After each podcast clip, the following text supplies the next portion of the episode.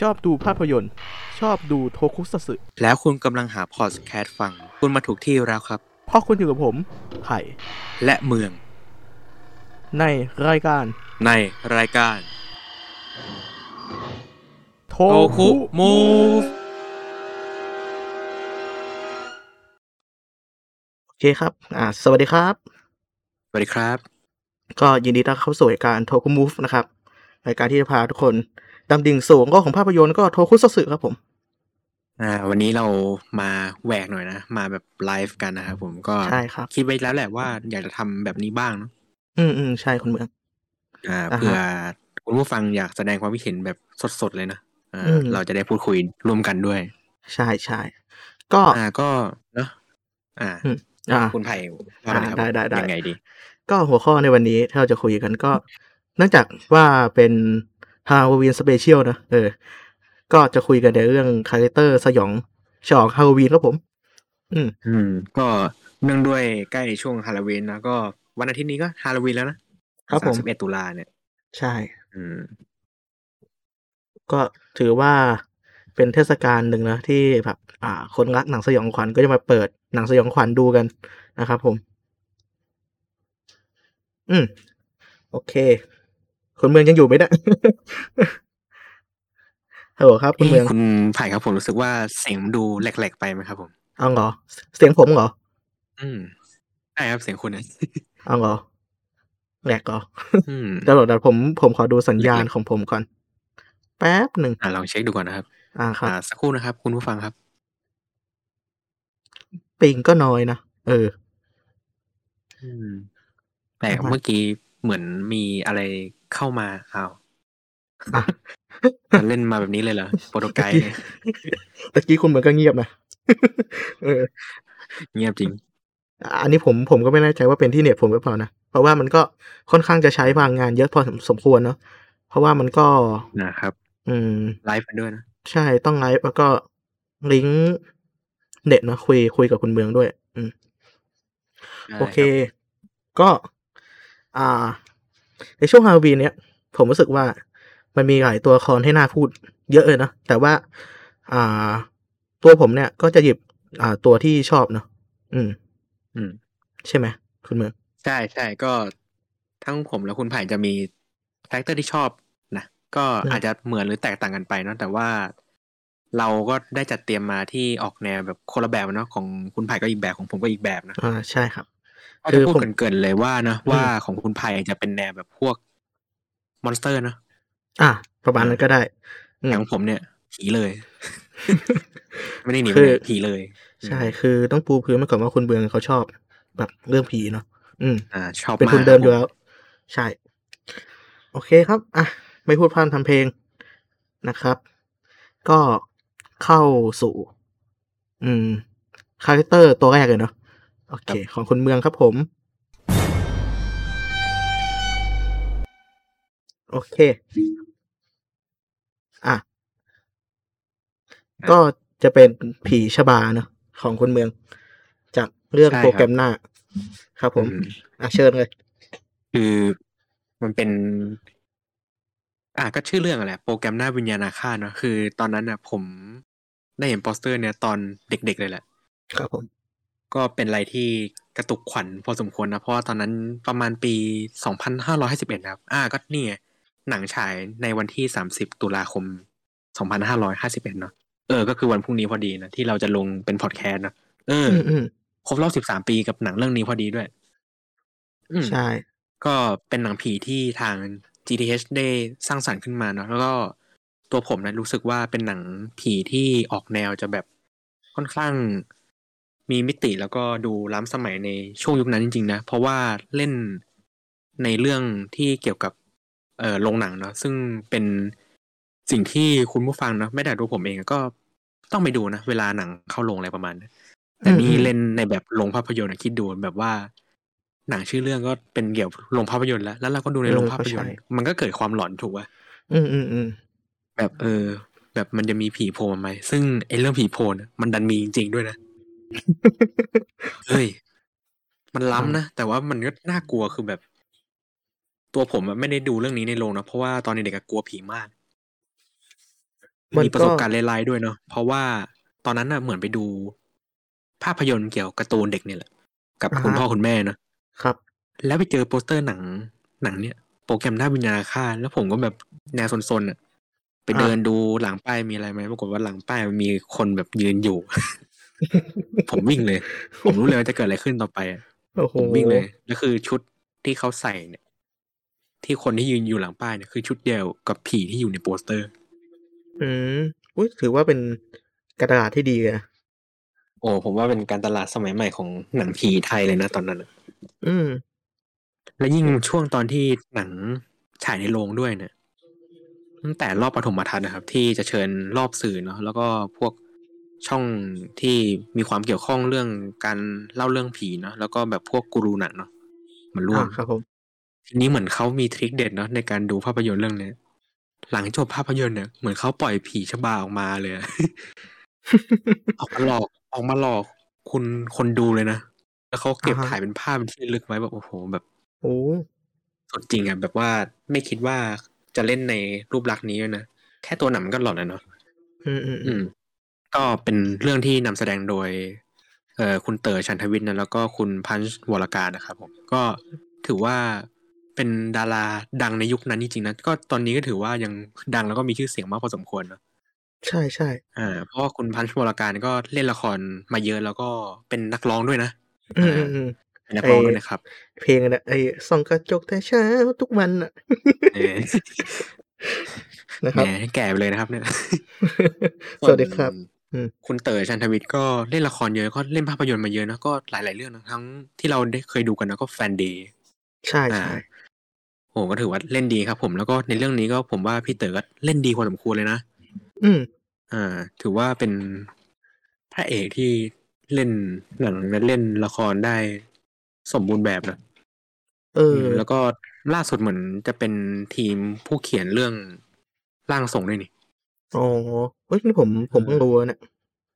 เหมือนเขียนร่วมกับเอ่อคุณโต้งบรรจงเนาะอ๋อครับอ่าผมหนึ่งเป็นเป็นหนึ่งในผู้กำกับด้วยครับ กับนาฮงจินนะร่วมกันนะที่เป็นเรื่อง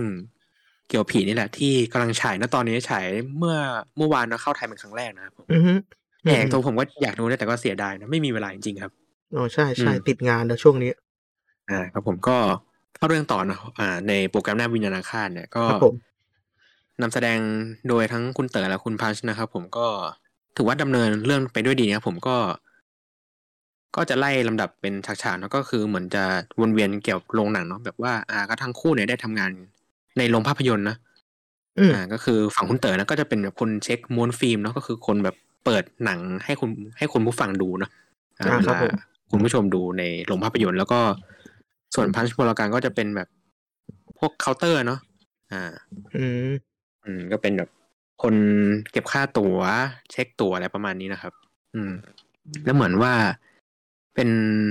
เรื่องราวเกี่ยวกับการถ่ายภาพยนตร์ก็คือชื่อเรื่องวิญญาณอาฆาตนะในในตัวภาพยนตร์อีกทีหนึ่งอะที่เขาเป็นถ่ายเป็นหนังผีนะอ่าฮะอ่าเขาก็ถ่ายกันปกติเนาะก็เหมือนจะมีปัญหาเรื่องแบบจะเอาหนังไปปล่อยเป็นแบบผิดลิขสิทธิ์อะไรประมาณเนี้ยเหมือนจะเล่นเรื่องประเด็นเกี่ยวกับพวกทำภาพยนตร์ผิดลิขสิทธิ์ด้วยเนาะครับ อืม แต่ในตัวภาพยนตร์นะครับ ก็ ระหว่างการเช็คดูเนี่ยก็เหมือนจะมีอะไรแปลกๆนะครับผมเพราะว่าเหมือนคนเช็คภาพยนตร์เนี่ยเขาได้ตั้งกล้องไว้นะก็เหมือนว่าเกิดอะไรขึ้นไม่รู้นะจน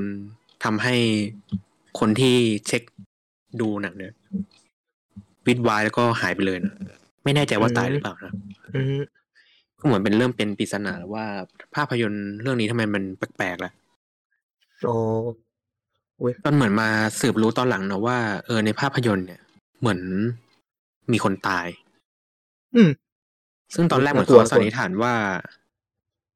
ในตัวภาพยนตร์เนี่ยที่เหมือนเขาดึงเข้าโครงจากเรื่องจริงนะไม่ใช่เรื่องจริงที่แบบเหมือนเอาแบบมาทำเป็นในหนังนะคือเหมือนแบบเขาเขียนบทเฉยๆนะเป็นแบบในบริบทภาพยนตร์นะครับอืมคือเหมือนว่าเป็นอืมหนังซ้อนหนังอีกทีหนึ่งอะถูกป่ะหนังซ้อนหนังอีกทีคืออาๆเป็นแบบเนี่ยแหละถึงว่าเป็นหนังผีที่ดีมากก็เป็นพล็อตหนังที่น่าสนใจอะคือแบบเป็นซ้อนซ้อนกันอะซ้อนกันแบบไปเรื่อยๆเนาะ อืมอืมอืมอืมก็นั่นแหละครับเขาก็เหมือนสันนิษฐานว่า เออ คนจริง ๆ ที่เขาเป็นผีเนี่ยคือ คนที่เขาเอามาทำเป็นเรื่องจริงเลยหรือเปล่า แต่ปรากฏว่าเขาก็ไม่ได้เสียชีวิตนะคือเหมือนเขาได้อยู่โรงพยาบาลเอ่อจิตเวชเนาะครับผม อ่า แต่ว่าจนเขามาสืบรู้ตอนหลังว่า คนที่เป็นผีจริงๆก็คือนักแสดงอ่าฮะคือนักแสดงที่คนนักแสดงที่เป็นผีชบาครับ นั่นแหละอืมคืออืมวิญญาณคือผี ที่หลอกหลอนเนาะน่า แล้วกน่ากแต่ละฉากอะมันผมนึกภาพมันคนรู้อะแต่ละฉากอะโผล่มาในทางแบบทางที่แบบจะไปห้องน้ำทางโรงภาพยนตร์อะแล้วก็ทางข้างหลังโรงภาพยนตร์อะที่คนเขาจะไม่ค่อยเดินเท่าไหร่อะเออเขาเล่นแบบโผล่มาแบบตรงนั้นอะแล้วสภาพแบบเข้าใจใช่ไหมแบบ เป็นผีที่เขาแบบแต่งหน้าแบบปากฉีกๆอะครับผมแล้วก็แบบเชือกแบบผูกคออะไรประมาณเนี้ยอืม เห็นแล้วมันแบบโอ้ยสยองจริงมันสยองมากครับผมช่วงนั้นอะ อืม แล้วก็กลายเป็นวิญญาณอาฆาตตามเรื่องนะ เพราะว่าเหมือนตัวนักแสดงอะเขาเล่นบทที่จะต้องถูกรัดคอนะแต่เหมือนว่าทางทีมงานที่ถ่ายในตอนนั้นอะ เหมือนคิดว่ากำลังเป็นแค่การแสดงแต่ไม่ครับ มันเกิดการผิดพลาดจริงนะคือเชือกมันรัดคอจริงๆอะจนแบบครับตัวนักแสดงตาย ทีนี้อืมตัวนักแสดงพอเขาเป็นผีเขาเกิดความอาฆาตนะแบบว่าจะตามไล่ฆ่า ไล่ทวงคืนนะพวกที่มา มีส่วนเกี่ยวข้องนะในการทำภาพยนตร์อะอืม ก็แบบไล่หมดเลยนะ ก็คือเหมือนถ้าคุณผู้ฟังถ้าคุณผู้ฟังอะ ได้เห็นในภาพยนตร์นะได้ดูจริงๆอะก็จะรู้เลยว่า เหมือนไล่ฆ่าทีละคนเลยอะอืมใช่ไหมจะยิ่งแบบตอนฉากท้ายเลยที่แบบคุณเต๋อชันวิทย์เข้าไปในในหนังอะอันนี้ก็แปลกนะเข้าไปในตัวหนังเลยนะโผล่ในฟิล์มด้วยแล้วก็คุณพันธ์วรการก็อยู่ในโรงภาพยนตร์ก็คือได้ดูอยู่โอ้ เหมือนรู้ตัวว่าจะช่วยไม่ได้แล้ว แล้วในสภาพตอนนั้นเหมือนแบบ ทีมงานผู้สร้างหนัง ผู้กำกับเอยทีมงานจัดแสดงพร็อพอะไรพวกนี้ โดนฆ่าหมดเลยครับ ครับผมโดนผีชะบาฆ่าด้วยการบีบตา โอ้โหดอยู่นะ เป็นการฆ่าที่โหโหดดอยู่จริงครับ แล้วก็ไม่คิดไม่ฝันว่าตอนจบจะเป็นแบบนี้นะพระเอกหลักอย่างคุณเต๋อชันวิทย์ที่หลุดเข้าไปในเรื่อง ในภาพยนตร์เรื่องเนี่ยโดนผีชะบาฆ่าเช่นเดียวกัน อืมเพราะแล้วก็เหมือนว่ามีส่วนเกี่ยวข้องกับเรื่องนี้นะหักมุมอยู่เหมือนกันนะ ส่วนใหญ่ตัวเอกจะตายยากมากใช่ส่วนมากตัวเอกกับนางเอกไม่ค่อยตายนะครับผมพใช่วกหนังใช่ผีเนี่ยแต่กลับเป็นกลายเป็นว่าพระเอกตายนะครับผมเพราะว่าหลุดไปอยู่ในภาพยนตร์ แล้วก็ผีก็คิดว่ามีส่วนเกี่ยวข้องที่จริงก็มีส่วนเกี่ยวข้องด้วยแหละครับ ในการทำแบบม้วนฟิล์มอะไรประมาณเนี้ยครับโดนฆ่าไว้ด้วยก็นั่นแหละครับ ก็คือเหมือนกลายเป็นจุดจบของภาพยนตร์แล้วก็ อาจจะทิ้งท้ายด้วยการที่แบบภาพยนตร์นี้ฉายไปนะก็เปิดปกติเอ่ออมคนมาชมภาพยนตร์ก็เข้าไปดูนะก็เต็มโรงก็ถูกฆ่าหมดเลยนะอืมเออ งงเลยแบบฮะคนดูหนังเขาไม่ได้เกี่ยวอะไรเขาแค่มาดูก็โดนฆ่าไปด้วยนะเหมือนฉากมันจะสลับไปอะครับ แบบว่าคนดูคนนี้โดนผีบีบตาแล้วก็ตายคาลงแบบนั่งเรียงกันซ้อนๆกันไปอ่าฮะครับผม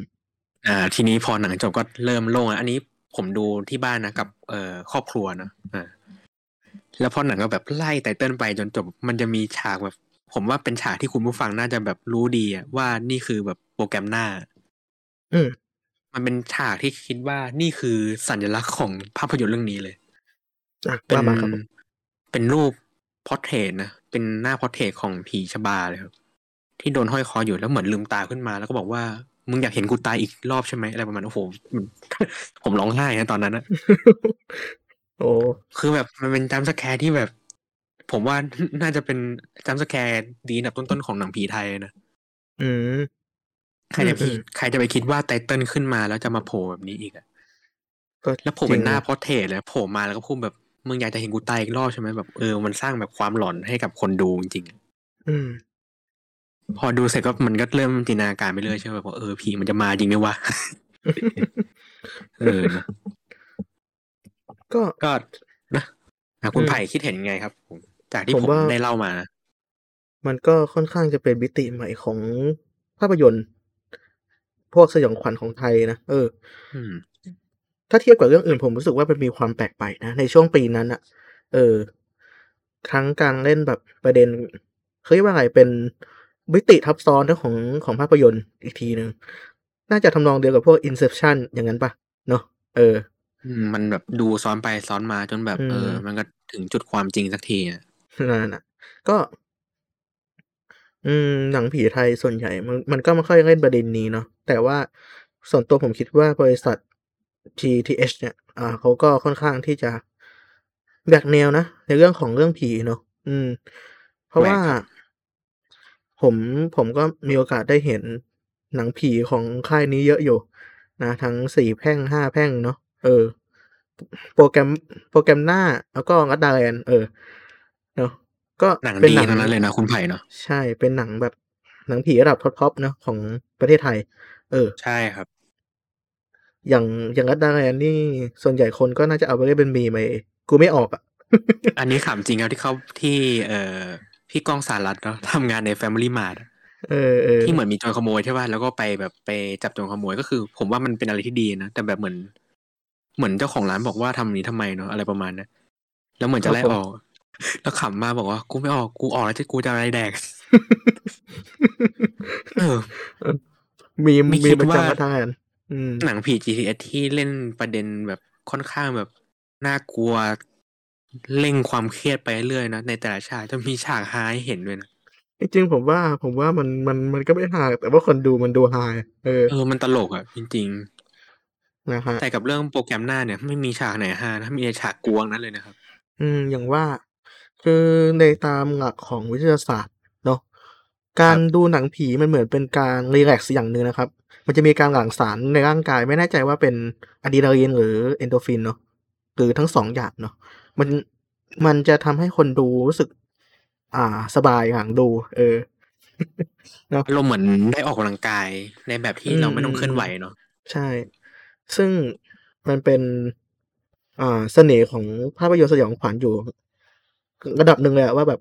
เออ นอกนอกจากแนวแบบระทึกขวัญแบบ thriller เนาะก็จะมีแนวเนี้ย ที่มันค่อนข้างจะแอคทีฟกับคนดูเนาะอืม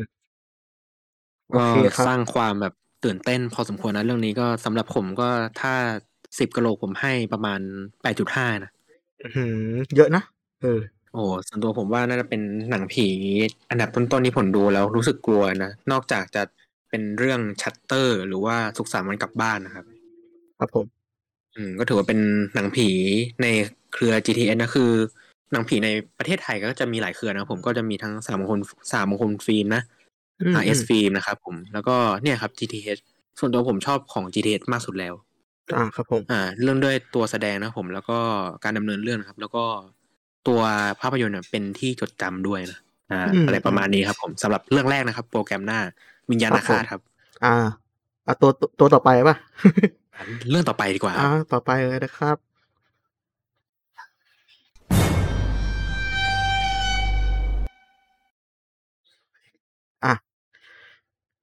ก็ขอคุณคุณเมืองเชิญนะนะครับ ตัวได้ตัวคต่รัอบไปผขมองของคุณเมือง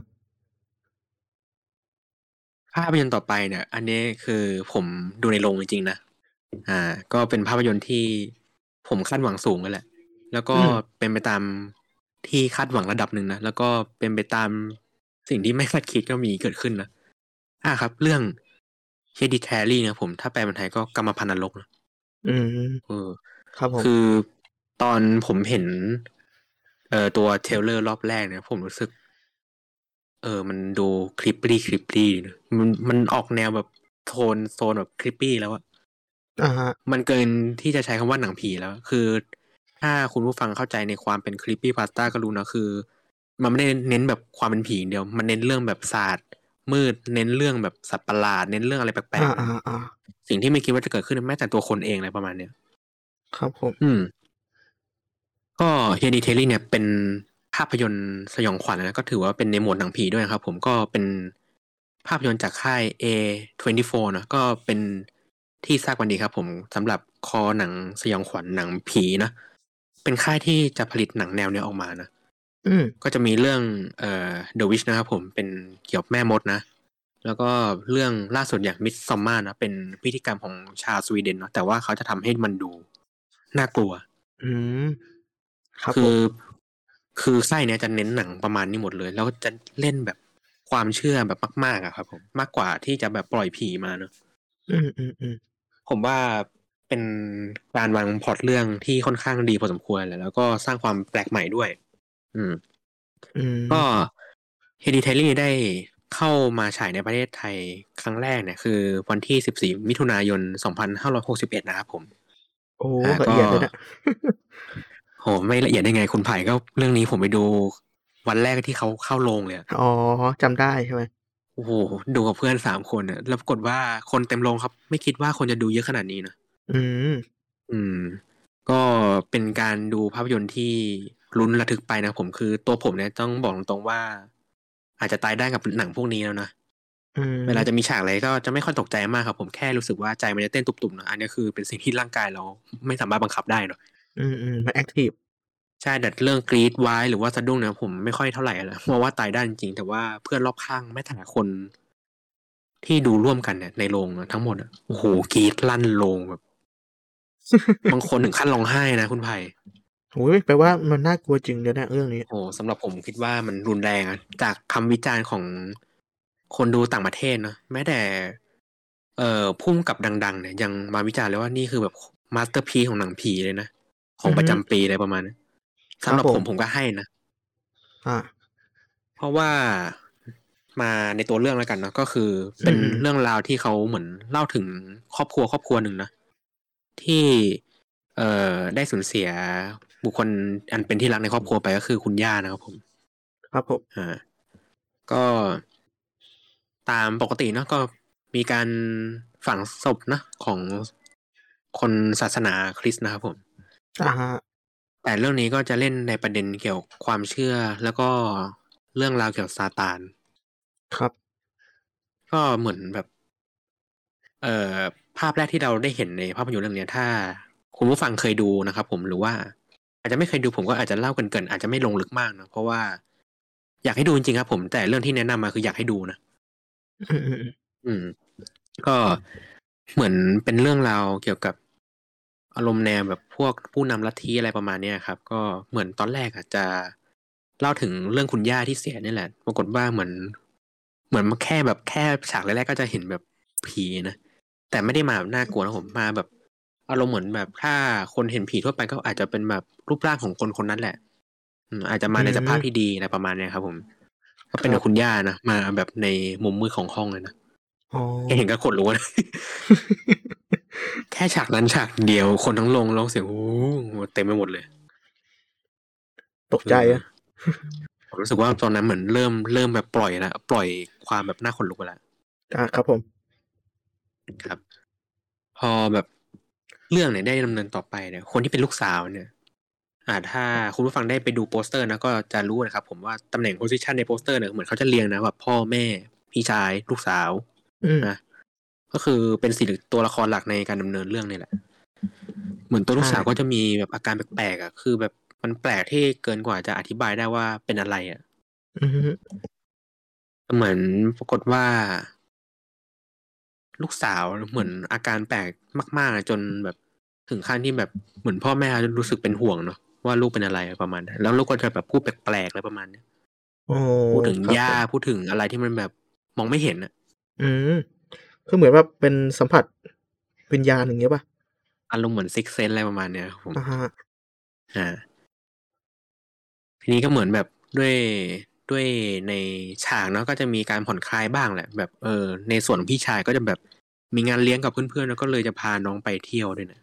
เพราะไม่อยากให้น้องอยู่คนเดียวแล้วก็แบบว่าเออไหนๆก็อยากให้น้องพาน้องไปเปิดหูเปิดตาด้วยเนาะ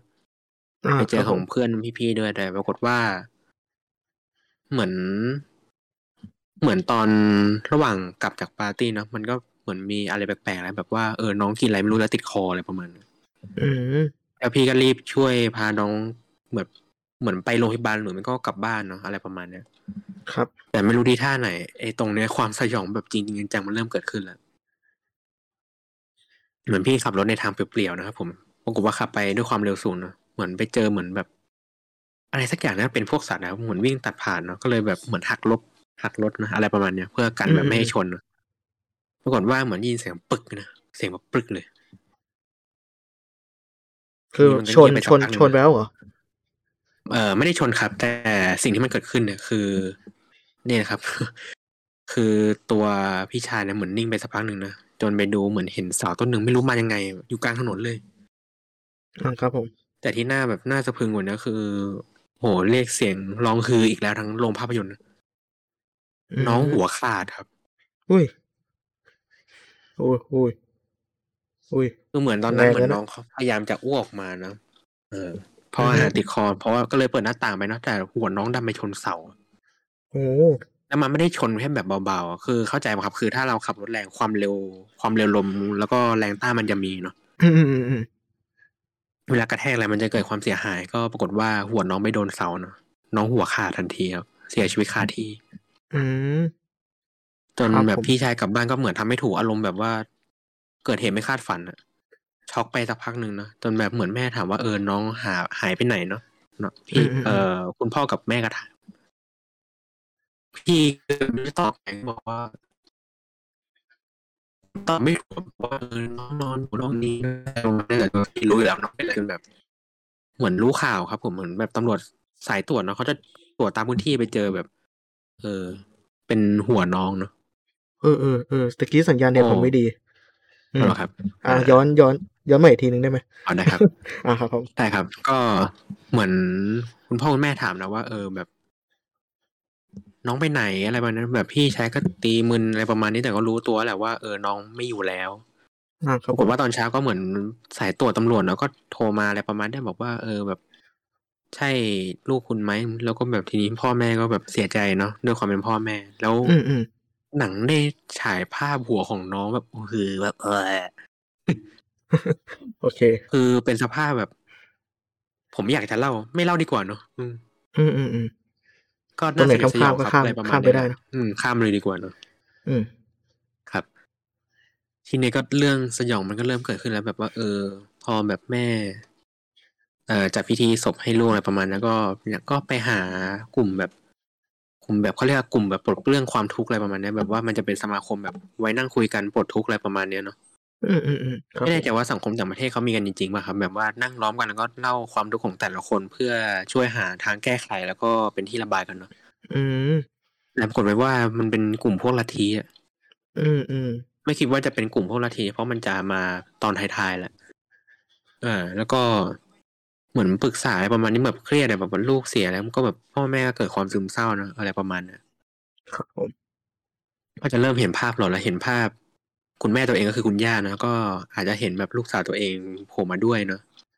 ก็เหมือนแบบไปพยายามจะไปหาแบบคนรู้จักเนาะก็คือเหมือนเป็นคนที่ย่ารู้จักอะคุณแม่รู้จักอืมก็ไปคุยแบบติดต่อวิญญาณได้ไหมอยากจะคุยกับลูกอะไรประมาณเนี้ยอืมแต่ก็ดูเหมือนเป็นแบบเขาเรียกว่าอะไรอะหลอกลวงอะ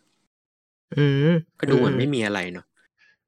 แต่พอถึงช่วงแบบไคลแม็กซ์แล้วนะพอกลับบ้านมานะเหมือน เหมือนจะติดต่อจะอะไรกันปรากฏว่ามันมีอะไรแปลกๆมานะครับผมแบบว่าของเคลื่อนไหวเองของเคลื่อนที่เอง มีความเป็นโปรโตไกด์อะอืมอืมอืมครับเออผมมีความเป็นโปรโตไกด์ทีนี้พอแบบช่วงปลายๆหนังมันเล่นแบบโอ้โหคือคุณถ้าคุณไผ่ได้ไปดูคุณไผ่จะรู้เลยว่าเหมือนหนังมันไล่ระดับอะโอ้โห นี่นี่ว่าโหดอะนะยังมีโหดกว่านี้อีกเหรอมีครับแบบว่าเขาเรียกว่า non stop เลยดีกว่า non stop jump scare อ่าฮะแต่ แต่มันเป็นจัมสแกร์ที่มันไม่ได้พร่ำเพื่อมันจะมาแบบชุดใหญ่อะแบบใหญ่จริง ๆอะอืมเหมือนจะทิ้งช่วงให้คนดูหายใจด้วยนะนะครับมาแบบถาโถมเลยแบบว่าพอติดต่อลูกได้เรื่องแปลกๆก็เกิดขึ้นอะไรประมาณนี้ครับผมก็ ไม่รู้บ้านมันเกิดอะไรขึ้นอะอืมอืมอยู่ๆคุณพ่อก็เป็นอะไรไม่รู้นะเหมือนไปคุยกับคุณแม่แล้วคุณแม่ก็แบบจิตหลอนๆไปคุยกับคุณพ่ออะไรประมาณนั้นแล้วปรากฏว่า คุณแม่ก็ฆ่าพ่อ ด้วยการจุดไฟเผาเลยอืมเผาทั้งเป็นเลยอุ้ยเออ อะไรก็ไม่รู้เหมือน อะไรเป็นเป็นสิ่งที่โดนจิตโดนใจตัวคุณแม่เขาไม่รู้อะอืมมันนู่นมันแล้วเหมือนมันดาร์กนะเนี่ยอืม ส่วนตัวลูกชายก็เหมือนพยายามหนีคุณแม่นะเพราะด้วยการแบบที่ฝันร้ายเหมือนคุณแม่จะมาฆ่า มันออกแนวเน็ตมันจะออกแนวคิปปี้แล้วแบบว่า เป็นเรื่องราวเกี่ยวกับคนแบบอยู่ๆก็แบบ ไม่รู้ตัวเนาะอ่าครับผมอยู่ก็จะมาฆ่าลูกในฝันนะก็เหมือนแบบเอออะไรไม่รู้ปรากฏว่าในฝันมันดันเป็นจริงอีกแต่ทีนี้แม่ก็บอกว่าเออแม่เป็นไรไม่รู้แม่ขอโทษอะไรประมาณเนี้ยแบบมันน่ากลัวแหละแบบแม่แบบคุ้มข้างไปแล้วอะจนมาถึงจุดที่หนักที่สุดอะคุณไผ่อืมจุดที่ไม่คิดว่าหนังจะเล่นอะไรแบบเนี้ย เหมือนเป็น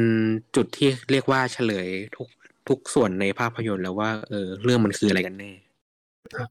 ครับก็นั่นแหละครับ คือช่วงแรกมันจะตีความแบบหลายเรื่องนะซับซ้อนอาจจะมีความงงไปด้วยเนาะอืม แต่มันจะมาเฉลยตอนท้ายแบบว่า เออ เหมือนบนหลังคาบ้านนะมีศพใครไม่รู้อยู่ อืมคือศพใครคือจะบอกว่ามันมีผีตัวอื่นที่นอกจากผีเด็กไงนะ ใช่ไหมแล้วก็ผีเอ่อญาติคือจะเรียกว่าไม่เชิงผีดีกว่าครับก็เรียกว่าเนี่ยเหมือนเป็นการประกอบพิธีกรรมอะเพราะว่าจะมีสัญลักษณ์ของการประกอบพิธีกรรมนะแบบๆซาตานอือะมๆๆนะครับผมใช้เลือดเนาะแล้วก็แบบมีความเหม็นคลาคลุ้งอะไรประมาณนั้นแล้วมันก็แบบเริ่มปลดปล่อยความร้อนแล้วอืมเพราะว่าอืมตัวลูกชายเหมือนปีนขึ้นไม่เจอนะเพราะว่าที่บ้านเหมือนมีแมลงอะไรเต็มไปหมดเลยแบบประมาณนั้นแบบกลิ่นเหม็นด้วย จนแบบพอรู้ว่าศพนั้นนะคือ คุณย่าตัวเองอ้าว เอาแล้วมาได้ Holy shit ไง อะ ใช่ไหมเออแล้วมาได้ไง คือคือคือตายแต่ต้นเรื่องเลยนะใช่ไหมใช่ครับ คือมาได้ไงก่อน จนเริ่มเฉลยแล้วแบบ เออ เหมือนคุณแม่เกิดความคลุ้มคลั่งจริงๆอะไปขุดศพคุณย่ามาไว้ในบ้านแล้วก็ตัดหัวคุณย่าทิ้งอะคือเป็นอะไรอ้าวที่เกี่ยวตัดหัวหมดเลยอะไม่เข้าใจเหมือนกันอือฮึเพราะอะไรโอ้จนเหมือนคุณแม่จะโดน เอ่อวิญญาณเข้าสิงนะครับผม ก็คือโดนวิญญาณเข้าสิงนั่นแหละแล้วก็แบบคลุ้มคลั่งแบบ ตอนนั้นเหมือนแบบผีแบบแนวแบบโมชั่นหลอนๆนะคุณไผ่เข้าใจแบบ ปีนอยู่มุมห้องอยู่บนกำแพง แล้วก็ปีนมาแบบสไปเดอร์แมนอะไรประมาณเนี้ยโอโอ้เคแบบโอโอ้เคโหอย่างสุดนะครับแบบคนในโรงภาพยนตร์คือแบบกรี๊ดลั่นอย่างผมนั่งขำอยู่คนเดียว ไม่รู้ว่ามีความสุขกับการดูผู้คนทรมานเนอะแม่น่ากลัวมากวิ่งแบบ ไล่จะฆ่าลูกแบบจริงๆจังๆแล้วแบบโผล่แบบโมชั่นแบบ ไม่ใช่มนุษย์แล้วอะอืมแปลกๆแล้วอะเออ ปรากฏว่าเหมือนลูกชายก็หนีไปแล้วก็ไปอยู่บนห้องนั้นแหละที่เขารู้ว่า เออ นี่คือความจริงที่เปิดเผยแล้ว แล้วก็ฉากที่มันหลอนๆคือ หันไปเจอคุณแม่อยู่โผล่มาเหมือนกันนะคิดว่าจะหนีรอดแล้ว คุณแม่โผล่มาเหมือนกัน คุณแม่เอาเชือกมาสีคอตัวเองนะจนแบบเหมือนคอจะขาดแล้วอะโอ้ เออ แล้วทีนี้ลูกชายก็กระโดดหนีกำแพงแล้วก็รู้สึกว่าเหมือนจะตายแหละเพราะว่าตกจากที่สูงนะอือฮึไอ้ที่มันแปลกๆคือไอีดวงวิญญาณนั้นนะมันเข้าสิงลูกชายต่ออืมและไอ้สิ่งที่มันเฉลยสุดนี่คือตอนนี้ครับคือตอนท้ายของเรื่องแล้วพลิกไปเลยนะ ไม่คิดว่ามันจะคิดว่าจะเป็นหนังผีนะกดว่า เอ้ย อ้าว อะไรวะเนี่ยไอ้ลูกชายคนที่ตกมาโดนวิญญาณสิงเนอะ แล้วก็ครับเดินไปตามบ้านหนึ่งนะ เป็นบ้านที่เหมือนสร้างไว้สำหรับให้ลูกสาวเล่นอะไรประมาณนี้นะครับ คุณไผ่เนาะอืมอืมอืมปรากฏว่ารอบข้างทางต่างเป็นเหมือนคนยืนเต็มไปหมดเลย แต่เป็นยืนในลักษณะเปลือยเนาะแล้วก็ครึ่งล่างนะตั้งแต่ลำคอลงไปจะตัวสีเหมือนปูนซีเมนต์อะอืมอืมคือแบบเป็นฉากเปลือยจริงๆนะก็ตอนนั้นก็แบบแปลกอะไรวะผีหรืออะไรกันแน่เนี่ยอืมฮึจนขึ้นไปบนห้องโอ้โหอันนี้แบบ เคลียร์ชัดกระจ่างหมดเลยนะ เป็นเอ่อตัวคุณแม่เนาะก็เป็นเอ่อคนที่เขาเห็นก็คือเหมือนเป็นพวกที่อยู่ในกลุ่มลัทธินะที่ไปนั่งคุยประชุมกันเนาะแล้วก็แม้แต่คนที่เป็นร่างทรงเองก็อยู่ด้วยนะในที่นั้นนะแต่ว่าอยู่ในลักษณะที่ไม่ปกติอ่าฮะก็จะเหมือนแบบอารมณ์คล้ายๆเหมือนก้มกราบอะเหมือนเอามือแบกราบ แต่ว่าทุกคนหัวขาดหมดเลย อืม ส่วนในตัวลูกชายเขาไม่รู้ไงเพราะเขาถูกสิงแล้ว และนี่มันอ่าฮะปรากฏว่ามันมีคำสรรเสริญคำสวดแบบว่าคิงเพมอนจงเจริญคิงเพมอนดีที่สุดอะไรประมาณนี้อาจจะไม่ตรงกับตัวหนังก็ขออภัยผมก็เหมือนสรรเสริญอะไรประมาณนี้เหมือนก็เริ่มเข้าใจอ๋ออย่างนี้นี่เองคือ ตัวคุณย่าเนี่ยเขาเป็นคนนับถือลัทธิเกี่ยวซาตานเขาเลยมีสาวกอะไรพวกนี้อยู่ด้วยนะอืมแล้วพวกลัทธิซาตานที่เขานับถือคือเขานับถือคิงเพมอนอืม คิงเพมอนก็คือหนึ่งในซาตานเจ็ดสิบสองตนน่ะ ถ้าคุณผู้ฟังเคยอ่านหรือว่าเคยทราบเกี่ยวข้อมูลเกี่ยวกับตำราเกี่ยวกับเอ่อเรื่องซาตานทั้งเจ็ดสิบสองเนาะที่เป็นหนังสือโซโลมอนอะอ่าคุณคุณไผ่น่าจะเคยเคยเห็นแหละ คุณคุ้นๆอยู่แหละอืมอืมอืมที่เป็นกลุ่มซาตานครับผมมันมีชื่อแบบพวกเหมือนกันดั้มไหมบาบาทอสอะไรอย่างงี้มีไหมอ่าใช่ใช่คือจะเป็ใช่นไหมชื่อตามแบบกรีกอะครับผม เออเอออ่าคือใช่แบบนั้นเลย ที่ผมเคยได้ยินมันคือมัน อ่าอะอันนี้ขอนอกเรื่องเลยเนาะเออกันดั้มไอไอรอนบัตเอาแฟนเนาะเออมันจะอิงอืมอิงชื่อมาจากปีศาจเออเจ็ดเจ็ดสิบสองตนเนี่ย ผมผมก็เลยสงสัยว่าใช่เปล่าไงเออโอเคต่อใช่คต่รัอบคได้ครับคุณไผ่แบบแบบนั้นเลยอืมอืมอืมกดอ๋อมันเป็นหนังตีแผ่เรื่องลัทธิซาตานแล้วก็มีการนับถืออะไรแบบนี้ด้วย อืม แล้วเหมือนคือว่าที่วิญญาณสิงเนี่ยคือวินเป็นคิงเพมอนที่เข้าสิงเพื่อหาตัวร่างสถิตนะ อืม คือกลายเป็นว่าไอ้ผู้ชาย อ่าเขาเขาเรียกว่าไงผู้ชายคนโตปะเนาะใช่ครับ กลายเป็นร่างสถิตหรือร่าง อ่า ที่ถูกเข้าสิงโดยไพมอนเนาะอืมใช่ครับ เป็นร่างสถิตที่เหมือนเขาตามหามานานอ๋อโอเค เพราะว่าเหมือนตอนนั้น ร่างแรกที่เป็นก็เป็นแบบเอ่อคุณย่าแล้วก็มาคุณแม่เนาะแต่เหมือนเป็นร่างที่ไม่เหมาะสม แล้วก็มาถึงตัวลูกสาวอ่าอันนี้ก็แปลกกันว่าทำไมลูกสาวเนาะเพราะว่าเหมือนตัวภาพได้เผยเห็นว่าก่อนที่ลูกชายจะตายและถูกวิญญาณเข้าสิงแล้วขึ้นมาบนที่แห่งเนี้ยก่อนหนานั้นจะเป็นหุ่นกระบอกครับ ที่เหมือนเป็นแบบจัดทรงถือไม้คทาเนาะออกแนวแบบ เออพระเจ้าอะไรประมาณนี้นะแต่มันก็คือเพมอนแหละอ่า อืม แต่ว่าอ่าฮะในหัวเนี่ยเป็นหัวของลูกสาว ที่สภาพแบบสยดสยองมาแปะอยู่ อืม ก็คือเหมือนโอเคเฉลยโอเคว่าคุณแม่เนี่ยไปตามเก็บมาหมดเลยอ๋อเข้าใจเข้าใจค่ะอย่าเก็ตเลยใช่ไหมครับ ว่ามันอืมเป็นยังไงและทีนี้ก็คือร่างสถิตสุดท้ายคือคุณลูกชายนี่แหละ จนลูกชายได้ถูกมอบหมายเป็นคิงเพมอนนะก็เป็น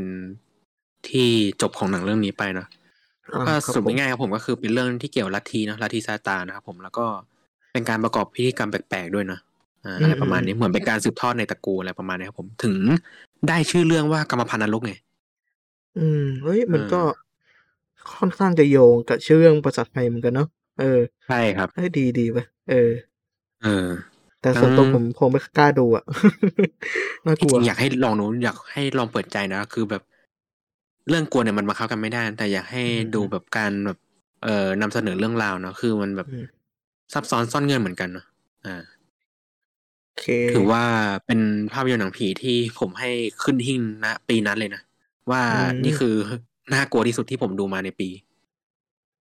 ครับผม2561ครับ เรื่องนี้แหละครับเฮียดีแทลี่ครับกรรมพันธ์นรกครับ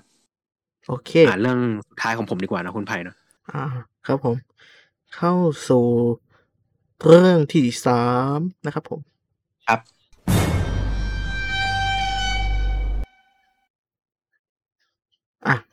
ก็จะเป็น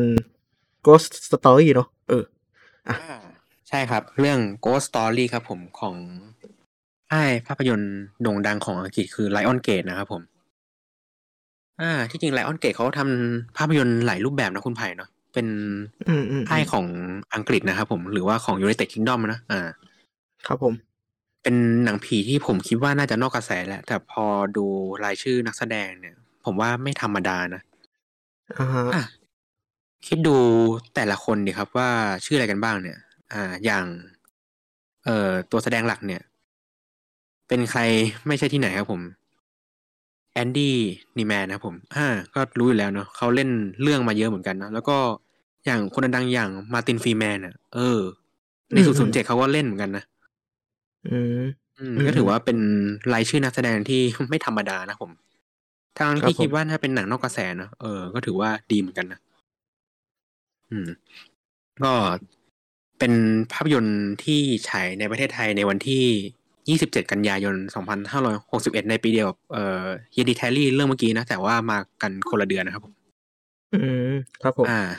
ก็เป็นเรื่องที่ผมได้ดูในโรงเช่นเดียวกันนะครับ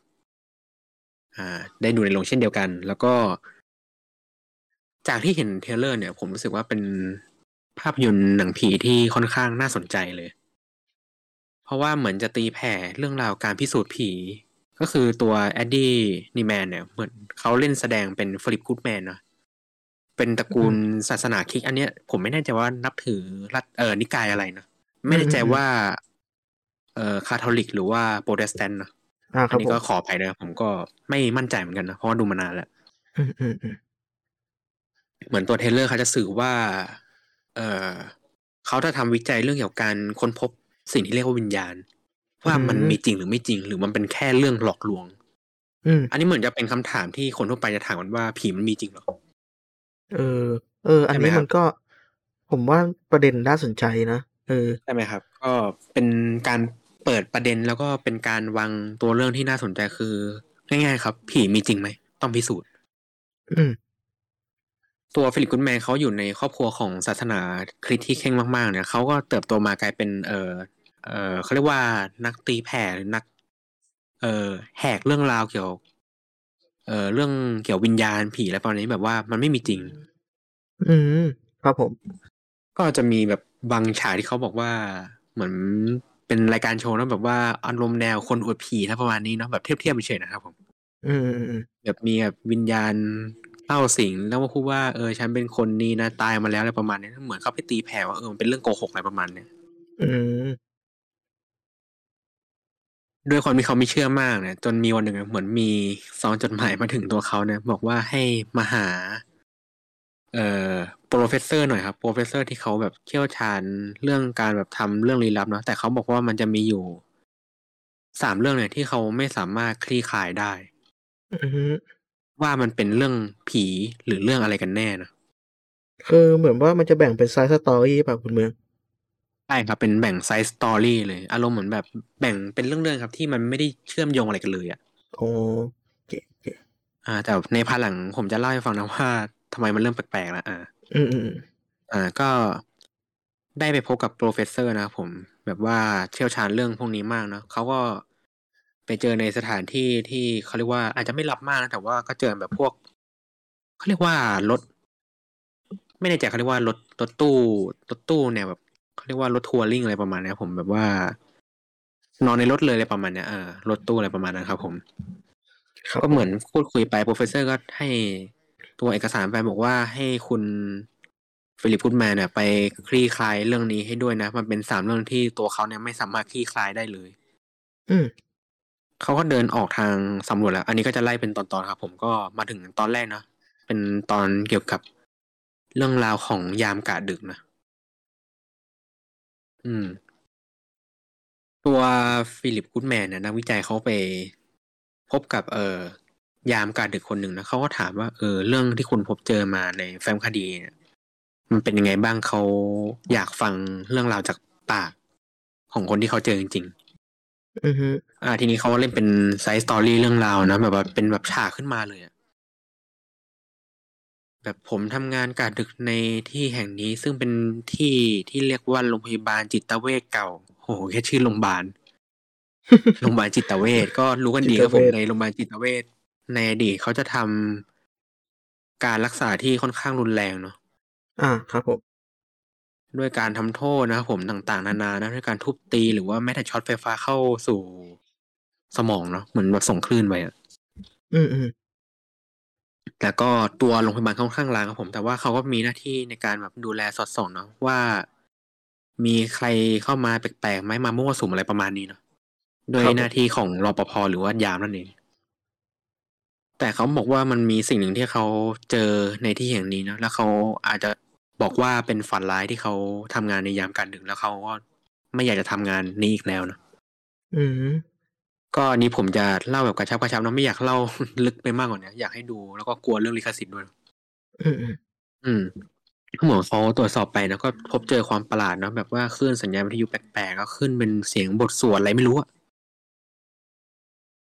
อะไรประมาณเนี้ยเนาะก็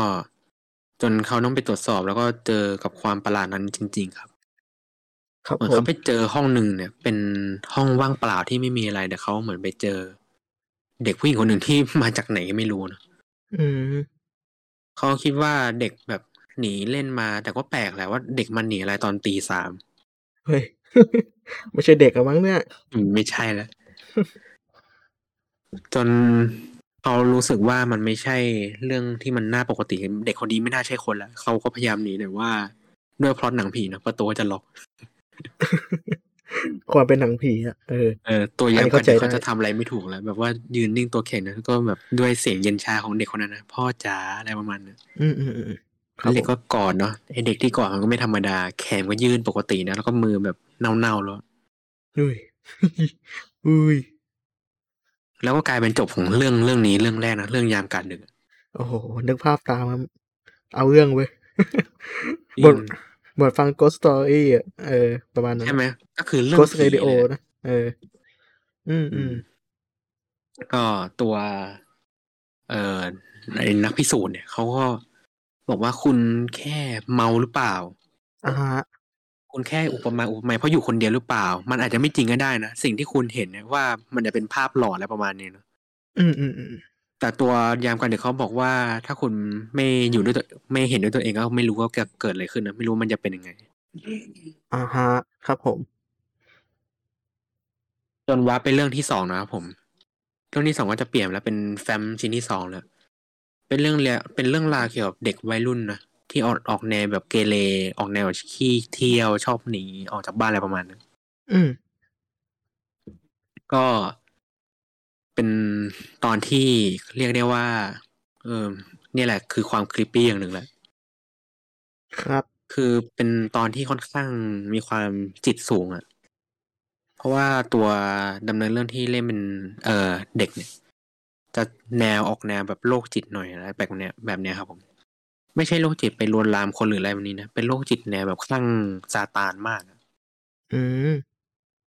ก็เหมือนตัวนักวิจัยเขาก็ไปดูนะไปพูดคุยว่าให้เด็กเล่าเรื่องให้หน่อยว่ามันเกิดอะไรขึ้น ก็เหมือนเรื่องประมาณแบบว่าตัวเขาเนี่ย เอ่อขับรถจะไปเที่ยวที่บ้านเพื่อนนะเพราะมีปาร์ตี้อะไรประมาณเนี้ยเป็นแบบสังคมของเด็กฝรั่งอะครับ ครับครับ แต่เหมือนเขาได้ขับไปในทางที่มันเปลี่ยวอะพูดง่ายเหมือนทางตามแบบเทือกเขาตามป่าอะไรประมาณนั้น อืม เหมือนเขาขับไปปั๊บเขารู้สึกเหมือนว่ารถอะเกิดอาการแบบไฟกระชากแล้วรถเสียอะไรประมาณเนี้ยคุณไผ่อือฮึปรากฏว่ารถมันก็เสียจริงๆนะแล้วเขาก็จอดไปจนเขาแบบรู้สึกเครียดแล้วอะทำไงดีแบบว่า พ่อแม่ก็บ่นว่าจะไปทำไมอะไรประมาณเนี้ยบอกว่าไอ้ลูกเฮงซวยอะไรประมาณเนี้ยบ่นไปอะลูกแบบไม่ได้เรื่องอะเพราะตัวเขาเป็นคนแบบไม่ได้เรื่องจริงๆอะอืมอืมอืมอืม จนเขาก็ติดต่อให้ เออ เขาเรียกว่าประกันภัยมาดูรถอะไรประมาณนั้นแต่ด้วยระยะทางแล้วก็ขึ้นสัญญาณมันค่อนข้างลำบากเนอะก็เลยแบบเป็นไปได้ยากที่จะเข้าถึงได้ในเวลาอันรวดเร็ว แต่ทีเนี้ยครับผมเขาเหมือนดันพบเจอกับสิ่งประหลาดเนอะเหมือนแบบมากระทบรถเขาอะเขาก็เกิดเริ่มหลอนแล้วว่าเออเป็นคนโจรขโมยอะไรเปล่าอะไรประมาณเนี้ยอืมแต่สิ่งที่มันไม่คาดคิดก็เกิดขึ้นนะสิ่งที่เขาเจอเนี่ย มันเป็นตัวประหลาดครับที่แบบ เออร่างกายเป็นคนแต่ว่าหัวเป็นแพะเดี๋ยวนะ ร่างกายเป็นคน หัวเป็นแพะ เฮ้ย มันเหมือน แพะ แพะนี่มันเหมือนเป็นสิ่งแทนซาตานเหมือนกันนะ เออ เออ ใช่ไหมครับ เนี่ยครับ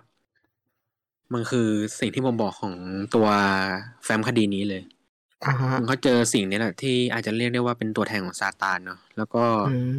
เหมือนตอนสุดท้ายเนี่ยเขาได้หนีเข้าป่าเพราะด้วยความกลัวเนาะอ้าวครับผมก็ไปเจอตัว ตัวเขาเรียกว่าไม่ใช่สัตว์นะเป็นสัตว์ประหลาดนะเป็นแบบผีผีป่าดงไพรอะไรประมาณเนี้ยอืมเออหลอกหลอนนะแต่ว่าไม่ได้ฆ่า ค่อนข้างแหวกจาก side story แรกเนาะเออใช่ครับ แต่เพราะว่า อันนี้ย้อนกลับไปในตอนที่เขาเล่าเนาะอืมอืมเพราะว่าในตอนที่เขาเล่าเองมันก็มีความน่ากลัวด้วยนะเพราะว่า ในบ้านเขาเนี่ยมันมีความแปลกประหลาดเยอะนะแล้วก็ในห้องเขาก็มีรูปซาตานติดเต็มห้องเลยแล้วก็มีแบบเขาเรียกว่า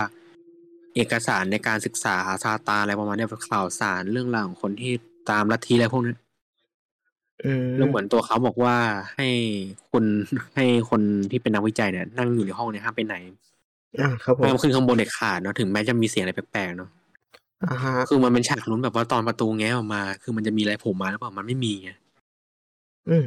แต่บ้านมันแปลกๆแบบว่าตัวพ่อแม่เขาที่แบบโทรบ่นอะไรในฉากตามที่เล่าไปเนาะก็เหมือนอยู่ในครัวแต่พอทีนี้เหมือนนักวิจัยเขาก็สังเกตเห็นว่าคุณแม่เอ้ยคุณพ่อคุณแม่เขาไม่ได้เหมือนปกติอะอารมณ์เหมือนคนคนยืนนิ่งๆเป็นหุ่นอะอืมแล้วก็เปิดน้ำแช่ไว้แล้วประมาณจนแบบเออแบบแปลกๆแล้วอะอือืมมฮึครับผมครับ อ่า ก็ต่อไปก็เป็นคดีแฟ้มสุดท้ายนะของ เอ่อสำหรับ สิ่งที่ professor ทิ้งไว้ให้เอ่อนักพิสูจน์เนี่ยได้จัดการแล้วก็ไปคลี่คลายเนาะอะเป็นคดีเกี่ยวเอ่อนักบัญชีผู้มั่งคั่งครับขอฟังเลยว่ามาแนวไหน เรื่องราวที่เกี่ยวกับครอบครัวเล็กๆนะของบุคคลร่ำรวยนะคือเป็นนักการบัญชีที่ร่ำรวยแล้วก็ประสบความสำเร็จในชีวิตมาเยอะนะครับผมอือฮึก็จะตีแผ่เรื่องความร่ำรวยเนาะว่าเออมีบ้านส่วนตัวในพื้นที่ส่วนตัวอยู่กับ ภรรยาและลูกอันเป็นที่รักนะครับ ผม แต่ว่ามันก็จะมีเรื่องแปลกๆเกิดขึ้นนะในช่วงที่ตัวคนเล่าเนี่ยเขาบอกว่า อืม ก็มีเรื่องแปลกๆที่เกิดขึ้นหลังจากที่ เอ่อภรรยาคลอดลูกนะครับอาครับผม อืม เหมือนว่าเขาเฝ้ารอวันที่ลูก เอ่อ ได้ลืมตาดูโลกแล้วก็ภรรยาจะได้มีลูกเล็กๆเนาะในการดูแลจะได้เป็นครอบครัวเนาะอืมแต่ๆๆเหมือนว่า เขาได้ทราบจากเอ่อทางพเอ่อโรงพยาบาลเนาะว่า เกิดข่าวร้ายว่าภรรยาเขากับลูกเสียชีวิตอ้าวอืม อาจจะด้วยความแบบไม่แข็งแรงหรือเปล่า หรือว่าเป็นโรคอยู่แล้วเนาะอันนี้ตัวภาพยนตร์เขาก็ไม่ได้ตีแผ่เลยนะครับผม อือฮึอืมครับผมเขาก็เหมือนแบบเครียดๆเพราะว่าเหมือนแบบ ประสบความสำเร็จมาเยอะ แต่เรื่องนี้กลับไม่ประสบความสำเร็จแต่ดันสูญเสียไปด้วยเนี่ยครับผม คิดดูนะครับ ถ้าเราสูญเสียภรรยาไปกับลูกน้อยที่กำลังคลอดมามันรู้สึกไงเนาะอืม อืมๆๆมันก็จะหดหู่มากๆเลยเนาะหดหู่มากครับผมกลายเป็นความแบบโดดเดี่ยวเนาะแล้วก็แบบอาจจะเครียดซึมเศร้าด้วยเนาะใช่ๆอืม แต่เรื่องราวแปลกๆมันก็เกิดขึ้นเนี่ยครับ คือเหมือนเขาอยู่บ้านคนเดียว ทีนี้มันก็ได้ยิน เสียงอะไรแปลกๆเนาะเสียงเด็กร้องบ้างอะไรประมาณนี้เนาะเขานึกว่าแบบเสียงจากวิทยุหรืออะไรเนาะเครื่องเล่น อืมอาก็นั่นแหละครับ ก็สิ่งที่เกิดขึ้นเนาะก็เหมือนเขาไปดูเนาะก็เหมือนลูกก็ไม่ไม่ได้เป็นไรอาอันนี้ขออภัยครับผมคือ ลูกเขาไม่ได้เสียนะแต่ภรรยาเสียอันนี้ขออภัยครับอ๋ออาๆโอเคๆอะฮะก็ เหมือนตัวภรรยาเขาต้องรักษาระยะหนึ่งแต่ก็เสียชีวิตในโรงพยาบาลเนาะแต่ตัวลูกมาก่อนเขาก็กลายเป็นคนที่ดูแลลูกด้วยตัวคนเดียวแหละอืมแต่เหมืๆอนๆครับว่าผมลูกทำไมร้องบ่อยจังเนาะเขาก็ไปดูเอ่อเกิดอะไรขึ้นจนมันเริ่มมีความเป็นโปรโตไกด์เนาะแบบผ้าผ้าอ้อมลอยเองของเล่นเคลื่อนที่เองของตกอือเอฮึงเนี่ย เออ แต่ทว่าสิ่งที่มันเกิดขึ้นเนี่ย มันมันเป็นอะไรที่เขาไม่คาดคิดก็คือเขาเจอภรรยาเขานะแต่ว่ามันไม่ได้เป็นพเป็นอะไรที่น่าแบบปกติแล้ว คือภรรยาเขาเป็นผีนั่นเองอืมเอมาอแบบหลอนๆเลยแบบว่าเหมือนแบบว่าทำไมไม่มาดูเขาอะไรประมาณนี้ตอนเขาคลอดน่ะครับผมเออ ผู้ฟังเขาคอมเมนต์มาเขาบอกว่า เรื่องเรื่องผีเนี่ยผมชอบนะ แต่ว่าก่อนที่มันจะเป็นผีมันก็เศร้า เออ ใช่ๆ มันค่อนข้างจะมีประเด็นเนาะอืม มีปมใช่ไปครัทุบกตัวเนาะมันเป็นประเด็นครับ แล้วก็เหมือนจะตีแผ่ด้วยแบบเรื่องอารมณ์ความรู้สึกก่อนจะมาถ่ายทอดถึงความเป็นจริงเนาะอาครับผม อ่า ก็อันนี้จะเป็นคอมเมนต์ของคุณผู้ฟังที่ถามถึงเรื่องก่อนก็คือ Hereditary นะครับอาใช่ไหม?ไม่ๆๆเรื่องอืนี้มแหละอ๋อเรื่องนี้ Ghost เหรอ? Story เนี่ยแหละเออเขาแบบเขาคอมเมนต์โอมาเคโอเคๆต่อเลยต่อเลยคุณเมืองอาครับ ผมก็นั่นแหละครับ เป็น ตีแผ่ความชีวิตจริงเนาะอ่าจนอืเขาก็มเจอแบบวิญญาณภรรยาก็เหมือนเรื่องนี้จบเนาะแต่ที่มันแปลกไปเนี่ยคือคนเล่าเนี่ยเขาหยิบไปหยิบปืนลูกซองมาแล้วเขายิงตัวเองตายตอนนั้นเลยเฮ้ยคือคือขนาดสัมภาษณ์ไปกับ อ่า คนที่ไปพิสูจน์เนี่ยนะใช่เฮ้ยแล้วเขาไม่ได้พูดในที่ลับๆเขาพูดในแบบ บนแบบทิวเขาสวยๆเลยตอนเช้าด้วย แต่เหมือนคแบืบอเหมือนเขาแบบรวยอะแบบไปตั้งห้องเก็บปืนไว้ แล้อะวก็ไปหยิบปืฮะนลูกซองมาแล้วก็ยิงหัวตัวเอง โอ๊ยอุ๊ยมันดู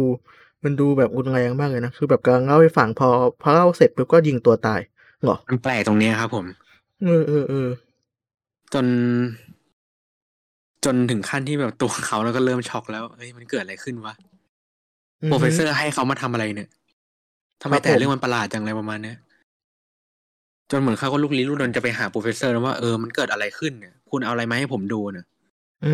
มๆๆแต่ทีนี้เรื่องราวมันจะเฉลยตอนท้ายอีกแล้วนะเอออาจัดมา เนี่ยครับถึงผมแนะนำเรื่องนี้มาพูดนะเพราะว่าสิ่งที่มันไม่คาดคิดมันเกิดขึ้นกับในภาพยนตร์เรื่องนี้เยอะ ครับผม สิ่งที่น่าสังเกตในเรื่องนะถ้าคุณผู้ฟังได้ไปดูเนี่ย ก่อนที่จะมาถึงตัว professor นะ เหมือนตัวนักพิสูจน์ผีเนี่ยเขาจะเห็นอะไรสักอย่างที่ทำให้ตัวเขานึกถึงตอนเด็กอะอือรฮึ รูปภาพ เสื้อผ้าฉากต่างอืมๆสถานที่คุ้นอืมๆแม้แต่ตัวเขาเองก็เห็นภาพหลอนว่าตัวเขาเป็นผีอะเฮ้ย เดี๋ยวเออคือยังแปลไงกใช่ไหมนะคุณไผ่นะเออ อืม เหมือนสิ่งที่เขาได้เห็นมาในแต่ละที่อะคือ ตั้งแต่เรื่องยามการดึกจนมาถึงเอเรื่องราววัยรุ่นเนอะที่เกเรเลจนมาถึงเรื่อง เออบุนักธนาคารผู้มั่งคั่งเนาะอืมอืมอืมก็จะเห็นแบบ เออรูปภาพสถานที่แบบเป็นออกแนวแบบท่อส่งน้ำที่ไม่ได้ใช้แล้วเนาะเหมือนจะเป็นแบบรูท่อส่งน้ำอะไรประมาณนี้แล้วก็เป็นเห็นเป็นกลุ่มเพื่อนนะก็เป็นแบบ เออเพื่อนที่ใส่ฮูด สีออกน้ำตาลน้ำตาลเนาะแบบชุดหนังอะไรประมาณเนี้ยเอออืมอืมอืมอืม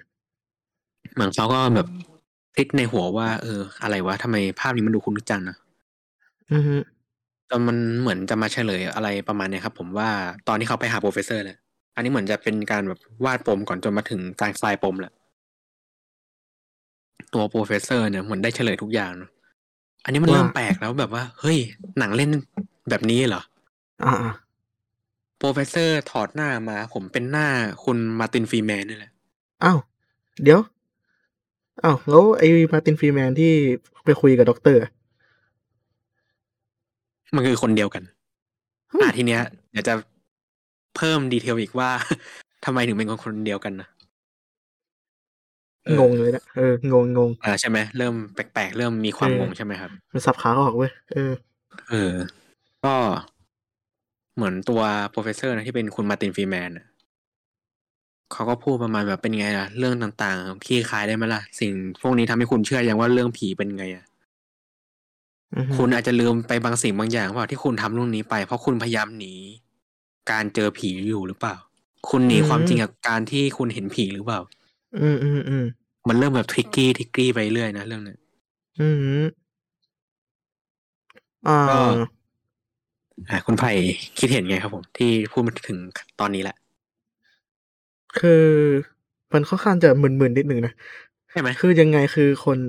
คือตัวด็อกเตอร์ อ่าเขาคือตัวฟรีแมนจากอนาคตเหรอหรือว่า อ่าทีเนี้ย มันจะเริ่มแบบ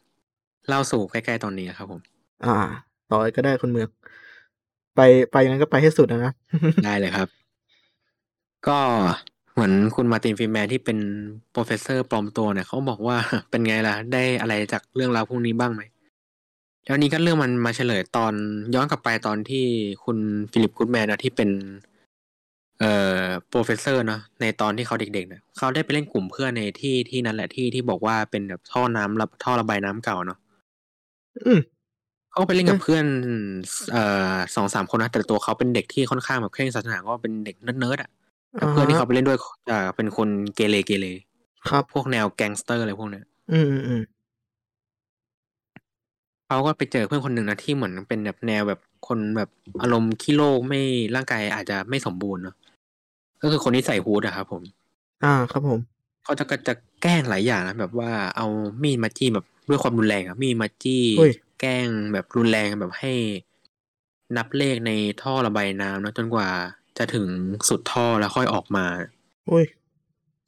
พูดง่ายๆมันคืออ่าฮะวิธีการฆ่าคนแบบอ้อมๆนะอ่าอ่าอ่าเพราะว่าในท่อระบายน้ำมันก็มืดอยู่แล้ว แล้วมันเป็นท่อระบายน้ำแบบไม่ได้ใช้แล้วด้วยอะอืมอืมอืมจนเหมือน เอ่อเด็กหนุ่มสมพลคนนั้นเข้าไปจนแบบขาดอากาศหายใจและเสียชีวิตนะเพราะเขาไม่สมประกอบอ้าวแล้วตัวโอ้คุณฟิลิปตายกูดแมนที่เป็นนักพิสูจน์ผีเขาได้อยู่ในเหตุการณ์ทั้งที่เขาไม่ได้ทำอะไรเลยนะ อ่าฮะ แต่ปรากฏว่าไอ้แก๊งพวกเนี้ยมันรู้ตัวว่าไอ้เด็กคนเนี้ยมันไม่รอดแล้วหน้าตายแล้ว มันก็หนีไปจนคุณฟิลิปกูดแมนเนี่ยเหมือนทำไม่ถูกก็ไม่รู้จะช่วยไงเนาะอืมเหมือนก็อืมกลายเป็นความรู้สึกผิดตลอดมา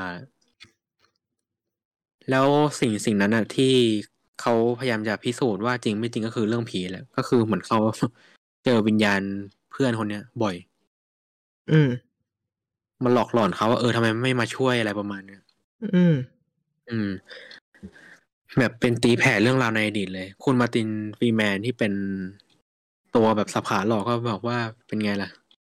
สิ่งที่พยายามหนีไปอะ สุดท้ายก็หนีไม่ได้ เราเชื่อยังว่าเรื่องผีมีจริงหรือเปล่า พิสูจน์ได้ไหม หนังมันตีแผ่ด้วยความน่ากลัวมากนะแบบว่าเหมือนสลับไปสลับมาแบบคุณมาร์ตินฟรีแมนปั๊บหันไปทีเป็นเพื่อนคนนั้นที่เป็นผีแล้วคือเหมือนตัวตน ตัวตนทั้งทั้งสองคนฟรีแมนทั้งสองคนนี่คือคนเดียวกันจริงๆเนอะไม่ใช่ผีแปลงถูกปะอ่า เนี่ยครับมันจะใกล้จุดจุดเฉลยแล้วยังไม่ถึงเฉลอียกเหรอนะโอ้โหใช่ยังไม่ถึงเลยเหรอเนี่ยใช่จนตัวฟรีกูดแมนเนี่ยเขาได้เห็นเพื่อนเขาที่เป็นผีมาหลอกหลอนนะเออเอเหมืออนกับเป็นภาพหลอนแล้วแบบทำไมไม่มาช่วยอะไรประมาณเนี้ยแบบจงไปอยู่ในนิรันดร์ซะอืมจุดเฉลยก็คือ คุณฟิลิปกูดแมนเขา นอนเป็นผู้ป่วยติดเตียงเป็นเจ้าชายนิทานในโรงพยาบาลมานานแล้ว อ่าด้วยอุบัติเหตุ อะไรสักอย่างเนี่ยผมจำไม่ได้แล้วไม่ไม่แน่ใจครับว่าเส้นผมเลือดในสมองแตกหรือว่าอุบัติเหตุทางรถยนต์เนอะอืมอืมอืมอืมเหมือนเขานอนเป็นเจ้าชายนิทราแบบนั้นไปตลอดเลย แล้วมันก็เริ่มเฉลยต่างๆ มากมายนะแบบ เออหนังมาเล่นเล่นได้แนบเนียนมาก แล้วก็มีความแบบสับขาหลอกแล้วก็จุดพีคของเรื่องนะแบบเยอะอะอืมฮึ ในห้องห้องของคุณฟิลิปกูดแมนเนี่ยที่เขานอนป่วยอยู่ก็จะมีแบบพยาบาล แบบบุรุษพยาบาลแบบผู้ทำความสะอาดแม้แต่คุณหมอก็เข้ามาเนาะอืมอ่าครัก็บจะผมแบบเริ่มเฉลยไปแบบ เออ คุณ เอ่อหมอไม่แน่ใจว่าบุรุษพยาบาลหรือเปล่านี้ ผมอาจจะลืมเลือนไปนิดนึงนะครับผมก็ขออภัยด้วยนะอืมอือืมมครับครับเขาเป็น เอ่อ เด็กหนุ่มที่เกเรที่เป็นพวกลัทธิซาตานนั่นแหละ อืมอืมอืมอืมส่วนยามการดึกน่ะคือคนคือพานลงที่ดูแลตามห้องต่างๆนะครับผม แบบว่าปัดกวาดเช็ดถูตามห้องคนป่วย อ่าอ่าอ่าอ่าแล้วผีเด็กที่เห็นในเรื่องของยามการดึกอะอ่ามันคือตุ๊กตาเด็กที่มาตั้งไว้เป็นเพื่อนคุณฟิลิปกูดแมนเนอะอาจจะเป็นของหลานอะไรประมาณนั้นอืมอืม แล้วตัวคุณมาร์ตินฟรีแมนอะ มันแค่คนในจินตนาการที่เขาสร้างขึ้นมาเฉยอืม คือๆแต่ตัวเพื่อนที่เป็นผีนะคือจริงอืมอืมอืมๆอ่า ทีนี้ก็คุณไผ่พอจะรู้นะว่าจะเป็นแนวไหนอะคือง่าย ๆ ครับ คุณฟิลิปกูดแมนเขานอนเป็นผู้ป่วยติดเตียงเนาะแล้วเขาก็เหมือนยังคุณคิดในเรื่องการพิสูจน์ผีอยู่ตลอดเสมอเนาะแม้แต่ตัวเขาจะป่วยเนะ อืมอืมอืมอืมอืมเขาก็สร้างภาพ สร้างตัวละครขึ้นมาในสมองตัวเองจินตนาการเป็นเรื่องผีต่างอืมๆจากการที่เห็น เอ่อคุณหมอบุรุษพยาบาล ของรอบตัวแม้แต่พันโลงเนี่ย เป็นอืมตัวละครตัวประกอบในแต่ละเรื่องราวเนาะที่เป็นแบบแฟ้มคดีลึกลับอะไรประมาณเนี้ยอ่าฮะ ก็คือโอเคคลี่คลายหมดแล้วเนาะคือ เรื่องนี้เป็นจินตนาการของคุณมาร์ติน เอ้ยคุณฟิลิปคูดแมนที่เป็นนักพิสูจน์ผีที่นอนป่วยติดเตียงอือฮึซึ่งเขาคิดขึ้นมาเนี่ย เหมือนแบบคิดแนวแบบ เอ่อหนีความจริงไปเรื่อยว่าผีไม่มีจริง แต่ทั้งที่ตัวเขาก็เจอและหลอกหลอนมาตลอดชีวิตก็คือผีเพื่อนเขาเนอะอืมก็คือผีวูลลี่ ชื่อวูลลี่เนอะวูลลี่ชื่อแปลกๆหน่อยอ่าฮะครับอ่าก็เรื่องราวของ Ghost Story ก็จบประมาณนี้นะก็ เออเนี่ยแหละคือความพีคของเรื่องนี้ครับ คือเรื่องต่างๆ เนี่ยมัน แต่ละแฟ้มมันไม่ใช่เรื่องจริงอะมันแค่เรื่องจินตนาการในหัวของเขาอะอืมแต่เรื่องผีมันกลับเป็นจริง คือเรื่องคนใกล้ตัวเขาได้แท้ๆอะคือผีอืมเพื่อนนั่นเอง ครับผม อ่า ก็เรื่องราวที่ผมนำมานะ ในฝั่งผมก็ประมาณนี้ครับสามเรื่องครับ โปรแกรมหน้าโอ้วิญญาณฆาต Hereditary แล้วก็ Ghost Story ครับ อ่า โอเค อ่า ไปดูกันได้นะครับผมแนะนำให้ไปดูครับ เป็นหนังผีที่ผมส่วนตัวผมคิดว่าดีเลยแหละเพราะเรื่องอืมดี เรื่องน่าสนใจไม่เหมือนใคร เออเออแหวกดีนะเออเออชอบชอบแหวกอะนะโดยอ่าโดยเฉพาะเรื่องเรื่องที่สามเนี่ยโคตรหักมุมเลยนะส่วนตัวความคิดผมนะเออหักมุมแบบหักดิบเลยแบบ ในตอนนั้นดูในโรงภาพยนตร์ไม่มีใครคิดว่าหนังจะออกมาเป็นแบบนี้นะอืมอืม มันอืมค่อนข้างจะแบบเฮ้ยมันพลิกแบบ เทหน้ากระดานเกลี้ยงเลยอะเรียกว่าเทกระจาดเลยยังได้นะเรื่องเนี้ยอืมอืมโอเค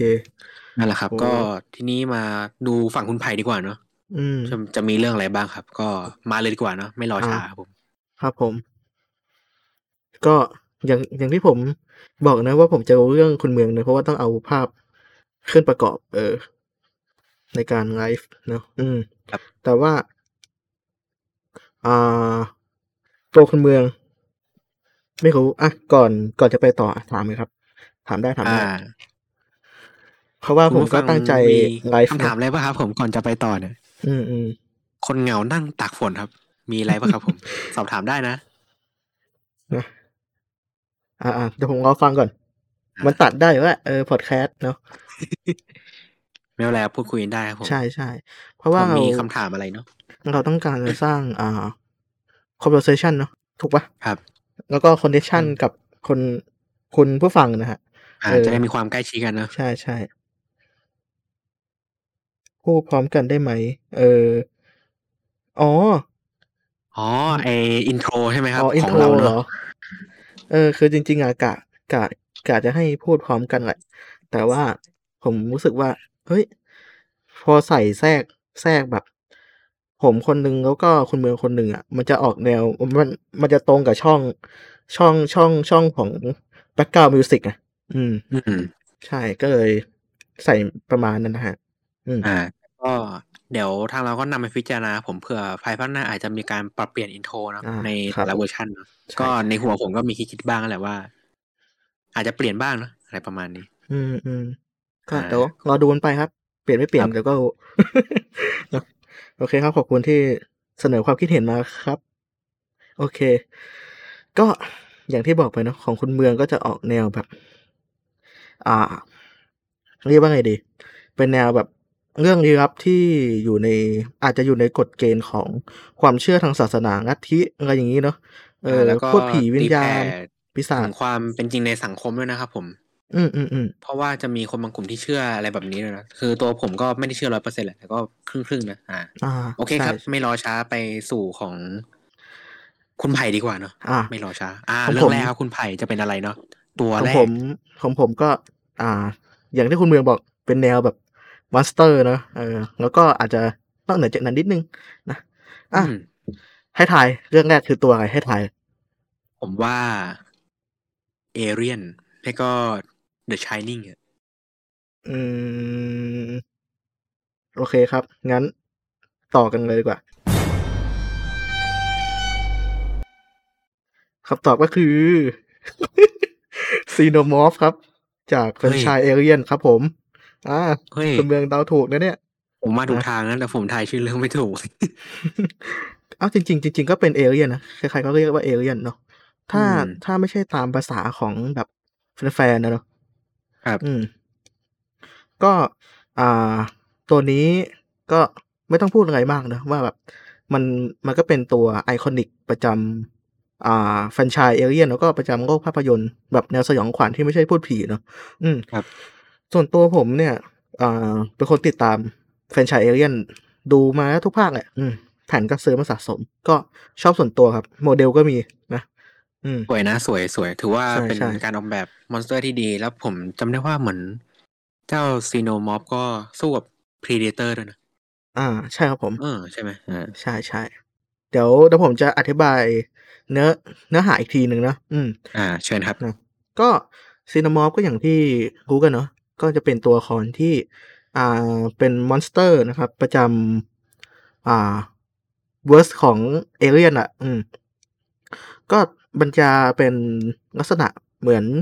เป็นชีวจักรกลเนาะค่อนข้างจะมีความ mechanic ผสมกับ bio นะฮะ ซึ่งในจุดนี้เนี่ยมันก็อาจจะตีความได้ว่าเป็นเครื่องจักรสังหารก็ได้ หรือจะเป็นสิ่งมีชีวิต ในรูปแบบของเครื่องจักรสังหารก็ได้เนาะเออนะ ก็อ่าตัว Xenomorph หรือเอเลียนอะ อืม มันมีที่มาถ้าเอาตามจากภาพยนตร์เรื่อง เอเลียนปีหนึ่งเก้าเจ็ดเก้าเนี่ย ของคุณลิ d ลีย์สกอตเนี่ยเขาก็จะบอกที่มาว่า อ่ามันมากับยานของเอเลียนเนาะเผ่าหนึ่ง ซึ่งถูกเรียกว่า Space Jockey เนาะซึ่ง Space Jockey เนี่ยอืมจริงๆ ชื่อชื่อในภาพยนตร์มันจะไม่บอกเนอะว่าเป็น Space Jockey แต่ว่าใน comic น่าจะเป็น comic เอเลียนอะถ้าผมจำไม่ผิดนะ Alien Predator อะไรเนี่ย มันก็จะมีการบอกว่า เออเผ่าพันธุ์นี้มันมีชื่อว่าสเปซจ็อกกี้มันเป็นเผ่าพันธุ์ที่เหมือนกับแบบ เป็นเผ่าพันธุ์ที่เคยยิ่งใหญ่ในด้านของพันธุวิศวกรรมเนาะอืมพันธุวิศวกรรมคือการตัดต่อ DNA เพื่อที่จะ อ่า ให้มันเหมาะสมกับ อืม ตัวของวัตถุประสงค์เนาะของคนใช้เนาะอืม ซึ่ง Space Jockey เนี่ยมันก็ เป็นจะเรียกว่าไงดี เป็นเผ่าหนึ่งที่มีความเจริญทางวิทยาการออย่าย่างงมากการอะเนาะอ่าใช่ครับแล้วก็เป็นเผ่าที่มีการต่อสู้กันครับ อืม ในในหมู่ของ อ่า ด้วยกันเองหรือก็ไม่ไม่ก็ต่างดาวเนาะซึ่ง อ่า ถ้าถามว่าเอเลียนเกี่ยวอะไรกับ Space Jockey Space Jockey คือคนที่สร้างเอเลียนหรือซี Xenomorph ขึ้นมานะฮะ Xenomorph เนี่ย อ่า ในรุ่น prototype เนี่ยมันมันไม่สามารถที่จะ อ่ามีการเขาเรียกอะไรสืบพันธุ์ต่อต่อไปได้นะในอนาคต แต่ว่า ตัว Space Jockey เนี่ย มันจะ อ่า เป็นนักวิทยาศาสตร์ที่พัฒนาจากตัว prototype เนี่ย ขึ้นมาเป็นอีกขั้นหนึ่งที่เป็นเอเลียนในลักษณะที่เราเห็นกันทั่วไปเนาะ ในในหนังในภาพยนตร์เนาะอืมคุณเมือง คุณเมืองเคยดูไหมเคยดูนะ ผมเคยดูตอนเด็กนะครับอ่าผมก็โอเคคุณพ่อคุณแม่ก็เปิดให้ดูนะครับผมครับ ผมก็เหมือนจะมีภาพจำเอเลี่ยนคือตอน ไม่แน่ใจว่าของปีไหนนะที่เป็นเอเลี่ยนโผล่มากลางตัว อืมอืมอืมโอ้ยจริงๆมันก็ทุกภาคน่ากลัวนะนะน่ากลัวนะอ่าโอเค ก็อ่าครับอ่า Space Jockey ก็สร้างเอเลียนขึ้นมาเนอะคือ Xenomorph ขึ้นมา ซึ่งทำให้อ่า เผ่าพันธุ์ของตัว Space Jockey เนี่ยต้องล่มสลายด้วยการใช้ในการสงครามนะเพราะว่าอา Space Jockey เนี่ยสร้างสิ่งมีชีวิตที่ค่อนข้างจะไร้เทียมทานเลยนะในแง่มุมของการฆ่าเอ่ยการอ่าหลบเร้นอำพางตัวเอ่ยเนาะซึ่งมันก็อย่างว่ามันเป็นเครื่องจักรสังหารนะมันก็ค่อนข้างจะมีความดุแล้วก็โกงในระดับหนึ่งเนาะ จากจากการที่คุมไอตัวซีนามอฟไม่อยู่เนี่ย ก็เลยทำให้เผ่าพันธุ์เนี้ยถูกอาวุธของตัวเองอะกำจัดตัวเองซะเองเนาะอืม แล้วก็ อ่า ในภาพยนตร์เรื่องเอเลียนภาคแรกเนอะอืมผมผมผมคิดว่าภาคแรกดีกว่าเนาะครับก็คือปีหนึ่งเก้าเจ็ดเก้าเนี่ยเอเลียนเนี่ย อ่า เป็น อืมเขาเรียกว่าไงดี เป็น สิ่งมีชีวิตที่ถูกขนมากับยานของสเปซจ็อกกี้นี่แหละนะในซากของสเปซจ็อกกี้ที่ปรากฏในภาพยนตร์เนี่ยก็จะเห็นถึงรอยทะลวงอกเนาะของเอเลียนนะครับสเปซจ็อกกี้เนี่ยจะตัวใหญ่กว่ามนุษย์ทั่วไปเยอะอะอืมคือแบบสูงเหมือนช้างอะเออ ประมาณนั้น แล้วก็มีเทคโนโลยีที่ล้ำหน้ามากๆเนาะแล้วก็จาก การที่เห็นซากของสเปซจ็อกกี้เนี่ยอ่ากลุ่มนักเขาเรียกว่าไงอืมนักบุกเบิกหรือ อ่านักค้าอวกาศเนี่ยนะครับอ่ายานครับ Nostromo เออยาน Nostromo เนี่ย ก็เป็นยานพาณิชย์เนาะที่อ่าได้รับ อืม สัญญาณจาก ยานลำหนึ่งจากดาวดาวหนึ่งนะดาวดวงหนึ่งก็ ก็เลยตามตามไปแล้วก็ไปพบกับยานของ Space Jockey นี่แหละก็ซากของ Space Jockey ก็อยู่ครับ แต่ว่าสิ่งที่น่าจะ entertain มากกว่า การพบซาก Space Jockey ก็คือ ข้างใต้ฐานของ Space Jockey เนี่ยที่เป็นฐานวิชาการเนาะที่ว่าเป็นเหมือนแบบห้องห้องบังคับยานนะเนาะอืมข้างใต้เนี่ย จะมีไข่เอเลี่ยนครับ อืม ซึ่งไข่ไข่เอเลี่ยนเนี่ยนี่แหละคือประเด็นมันมีอยู่หลายฟองมากเลยนะ เออ ก็คือ ถึงตัวมันจะตายอะ แต่ไอของที่อยู่ข้างล่างอะไม่ตายไปด้วยนะฮะ เออ นะฮะ ความปันไรก็กำลังจะคืบเข้ามานะฮะ เออ เหมือนส่งมอบ มอบรางวัล ให้แก่ achievement เออ ผู้เออที่ เอ่อเหมาะสมกับการรับของมันนะแต่ว่าที่จริงมันก็ไม่น่ารับเลยเอเลี่ยนอะ อืมอืมก็อ่าเหมือนกับว่ามันเป็นเขาเรียกว่าเป็นเป็นไข่ที่ยัง active อยู่นะเออ คือลักษณะของไข่ Xenomorph เนี่ย มันจะเป็นไข่เหมือนไข่ไข่ไก่ไข่เป็ดไข่ปกติเนี่ยนะแต่ว่าตรงตรงตรงบนสุดของของไข่มันจะเป็นปากนะครับ ปากสีแฉกนะเออ ก็ด้วยความอยากรู้อยากเห็นนะเนาะของทีมของยานนอสโตโมเนี่ย ที่มาเยือนยานของสเปซจ็อกกี้ด้วยก็ได้ไปสำรวจอ่า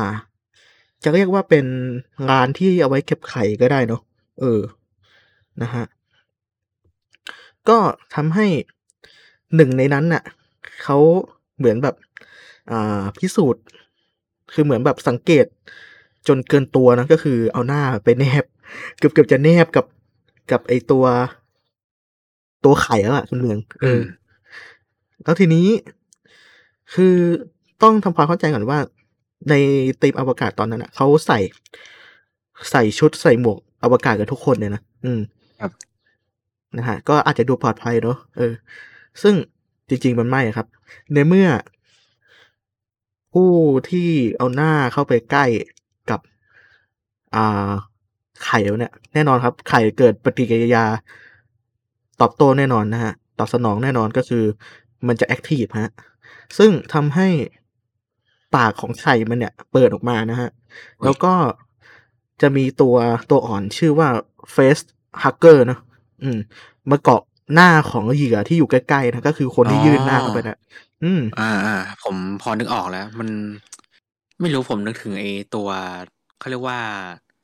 เหมือนพยาธิในลิ้นปลาไงไม่รู้อะอืมอืมอืมอืมทำนองนั้น อาจจะอืมทำนองนั้น ก็ด้วยความที่นะอย่างรู้ยังเห็นก็ได้รางวัล ได้รางวัลสมชื่อนะ เข้าไปเลยในตัวเนี่ยก็แปลกหน้าครับทั้งทั้งๆที่มี อ่าหมวกอวกาศนะครอบอยู่ แต่ว่าด้วยความแรงของการพุ่งแล้วก็ความเป็นกฎของตัวสาร อ่าคัดหลั่งของตัวเอเลี่ยนอะเช่นเลือดเช่น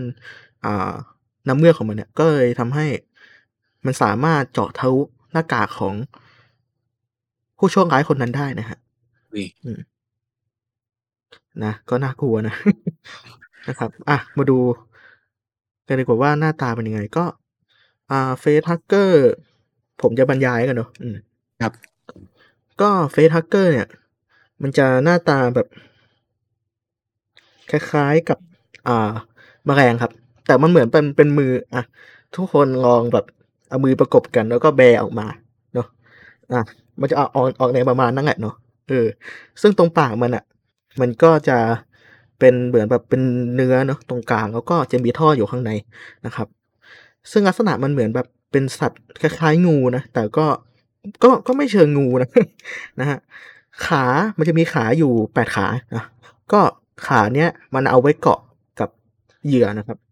เมื่อปิดด้าเหยื่อแน่นเนี่ย มันก็จะสอดท่อที่อยู่ในตัวมันนะเข้าไปในช่องปากของเหยื่อนะครับ เพื่อที่จะปล่อยอ่าสเปิร์มก็ว่าได้นะหรืออ่าน้ำเชื้อเนี่ยเข้าไปในตัวของเหยื่อนะครับผม ซึ่งเหยื่อจะมีอาการโคม่าครับ แน่นิ่งไปในระยะที่มันกำลังจะฟักตัวนี่แหละเนาะก็คือสอดท่อเข้าไปนะครับอะก็อ่าคุณ คนเหงานั่งต่อฝนก็บอกว่าหน้าตาคล้ายๆอวัยวะเพศผู้หญิงเนาะแต่จริงๆอะจริง ๆ ผมไม่บอกนะตรงว่าใช่ใช่ครับเอ้าถูกแล้วอ๋ออ่า คุณอ๋อเฮคืออาร์ไกเกอร์เขาเป็นนักออกแบบที่ค่อนข้างจะอิงกับความเป็นเพศระดับหนึ่งอ๋ออืมก็จะใช่เล่นอะไรประมาณนี้ด้วยใช่ไหมครับใช่อ่าใช่คุณไผ่ทีนี้ผมรู้สึกคุ้นหน้าเจ้า Facehugger มากนะ อันนี้ มันจะหน้าคล้ายเหมือนเจ้าเซจินในอุลตร้าเซเว่นนะ เออเออเหมือนใช่ใช่เอใช่เลียนใช่บิล่าเลยอะเออเออเออใช่ใช่เหมือนเลยอะคล้ายๆกัน อืมใครลอกใครกันแน่เนี่ย ผมว่าอุลตร้าเซเว่นมาก่อนนะเออมาก่อนครับ อ่า เข้าเข้าเรื่องต่อครับนะก็ อย่างที่บอกไปนะฮะ ว่ามันมาจากอวัยวะเพศผู้หญิงเนอะตัวนี้มันก็จะ อ่า มีความคล้ายๆนั่นแหละนะนะก็ด้วยด้วยการออกแบบดีไซน์เนาะอืม ก็พอตัวนี้เนี่ย ประกบหน้าเหยื่อเรียบร้อยนะครับผม ก็จะมีแบบภาวะที่มันอยู่นิ่งแหละ คือหางของมันอะไม่ใช่เอามาตั้งไว้ก็ง่เนาะ หางของมันเนี่ย จะรัดคอเหยื่อด้วยฮะเพื่อเพิ่มความแน่นต่อการยึดติดเพื่อที่จะยืนยันว่าเหยื่อคนเนี้ย ไม่หลุดไปแน่นอน ฉันสามารถที่จะ อ่า วิวัฒนาการร่างต่อไปของฉันได้ เออ ประมาณนี้นะฮะ ซึ่ง อ่า ระยะเวลาที่เหยื่อโดนเกาะเนี่ยก็จะแตกต่างกันไปนะ ตามสมรรถภาพของตัวเฟสฮักเกอร์เนาะอืมอืเมื่อมเฟสฮักเกอร์เกาะหน้าเหยื่อจนสามารถที่จะปล่อยอ่าสเปิร์มหรือน้ำเชื้อของตัวเอเลียนได้แล้วเนี่ยนะฮะก็จะคายออกมาอัตโนมัตินะ อืม ก็คือจะตายนะฮะ ตัวนี้ก็จะตายไปเลยนะ ก็ถ้าถามว่า เอาออกได้ไหมตอนช่วงที่รัดคอเหยื่อหรือประกบหน้าเหยื่อคำตอบคือโอกาสแทบจะเป็นศูนย์เลยนะฮะ เพราะว่าเออก่อนแน่นนะ ใช่เกาะแน่นมันเกาะแน่นนะฮะ ในภาคภาคแรกเนี่ยก็คือปีหนึ่งเก้าเจ็ดเก้าเนี่ย อ่า คือก็นักวิทยาศาสตร์เขาก็พยายามจะช่วยกันแหละรวมทั้งกับตันดารัสด้วยนะ ก็พยายามจะเอาไอ้ตัวเนี้ยออกด้วยการเอาเลเซอร์อะตัดขามันยิงแต่เพราะตัดขา ใช่ ตัดขาตอนตอนมันเกาะเกาะหน้า ซึ่งตัดขาปุ๊บปรากฏว่าเลือดของมันครับ มีเป็นกรดอืม สามารถที่จะไหลแล้วก็เจาะทะลุตัวยานได้สองสามชั้นเลยอะนะโอ้นันหน้าคนก็ไม่เหลือแล้วครับ ใช่ครับ ก็คือแน่นอนครับว่ามันไม่สามารถที่จะตัดออกได้เลย เพราะว่าเลือดของมันเนี่ยมีภาวะเป็นกรดซึ่งแนวเนี้ยมันออกจะออกแนวกับอ่าภาวะการป้องกันตัวเนอะอืม ของสัตว์ทั่วไปเนอะที่เราพบกันได้ในธรรมชาติทั่วไปนะครับ ซึ่งมันจะมีกลไกการป้องกันตัวอย่างเงี้ยนะแต่ว่าในลักษณะของสัตว์ทั่วไปมันก็จะเป็นเป็นพิษเนาะคุณเมืองอืมอืม เป็นพิษที่อยู่ตามผิวหนังมากกว่าที่จะเป็นเลือดที่เป็นพิษเนาะอืม อย่างอย่างงูนี่ก็ถึงจะไม่ได้อยู่ในผิวหนังก็จะอยู่ตรงเขี้ยวเนาะเออ มันก็จะแอบทำนองนั้นตรงครับ อืมอืมอ่า ตรงเขี้ยวจะมีต่อมพิษนะแต่ถ้าเป็นผิวหนังนั้นน่าจะเป็นพวกแนวคังคบเนาะไม่ก็กบลูกศรพิษเนี่ยแหละอืมครับผม อืมอ่าคนคนเหงานั่งตากฝนเขาบอกว่า เหมือนการพัฒนาการโดยการถ่ายทอดผ่านดีเอ็นเอใช่ใช่ครับ ก็อ่า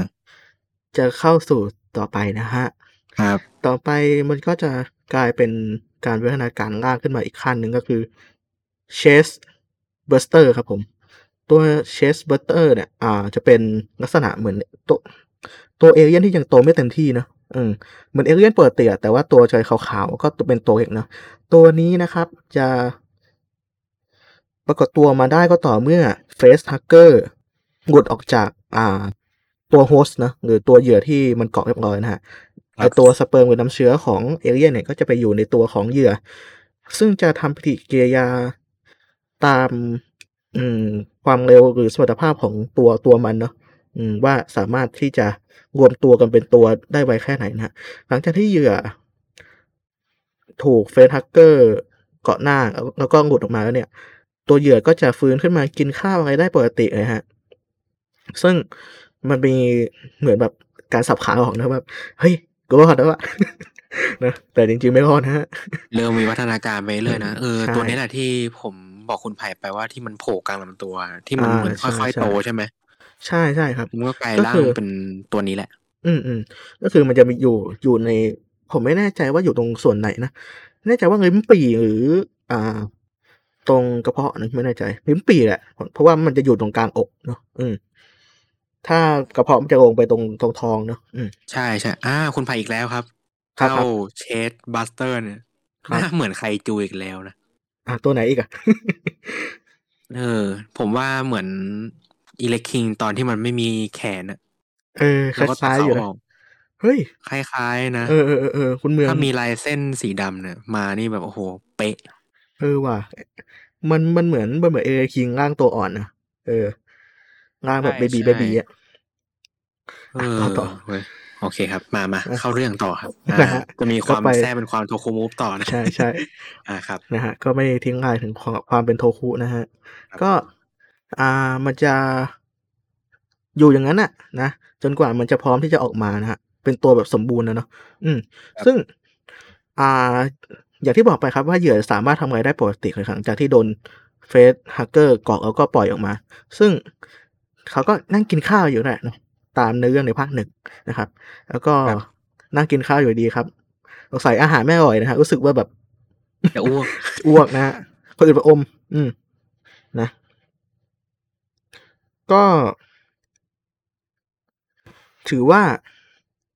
อ่าเขาเรียกว่าไงถึงถึงพลาดแล้ว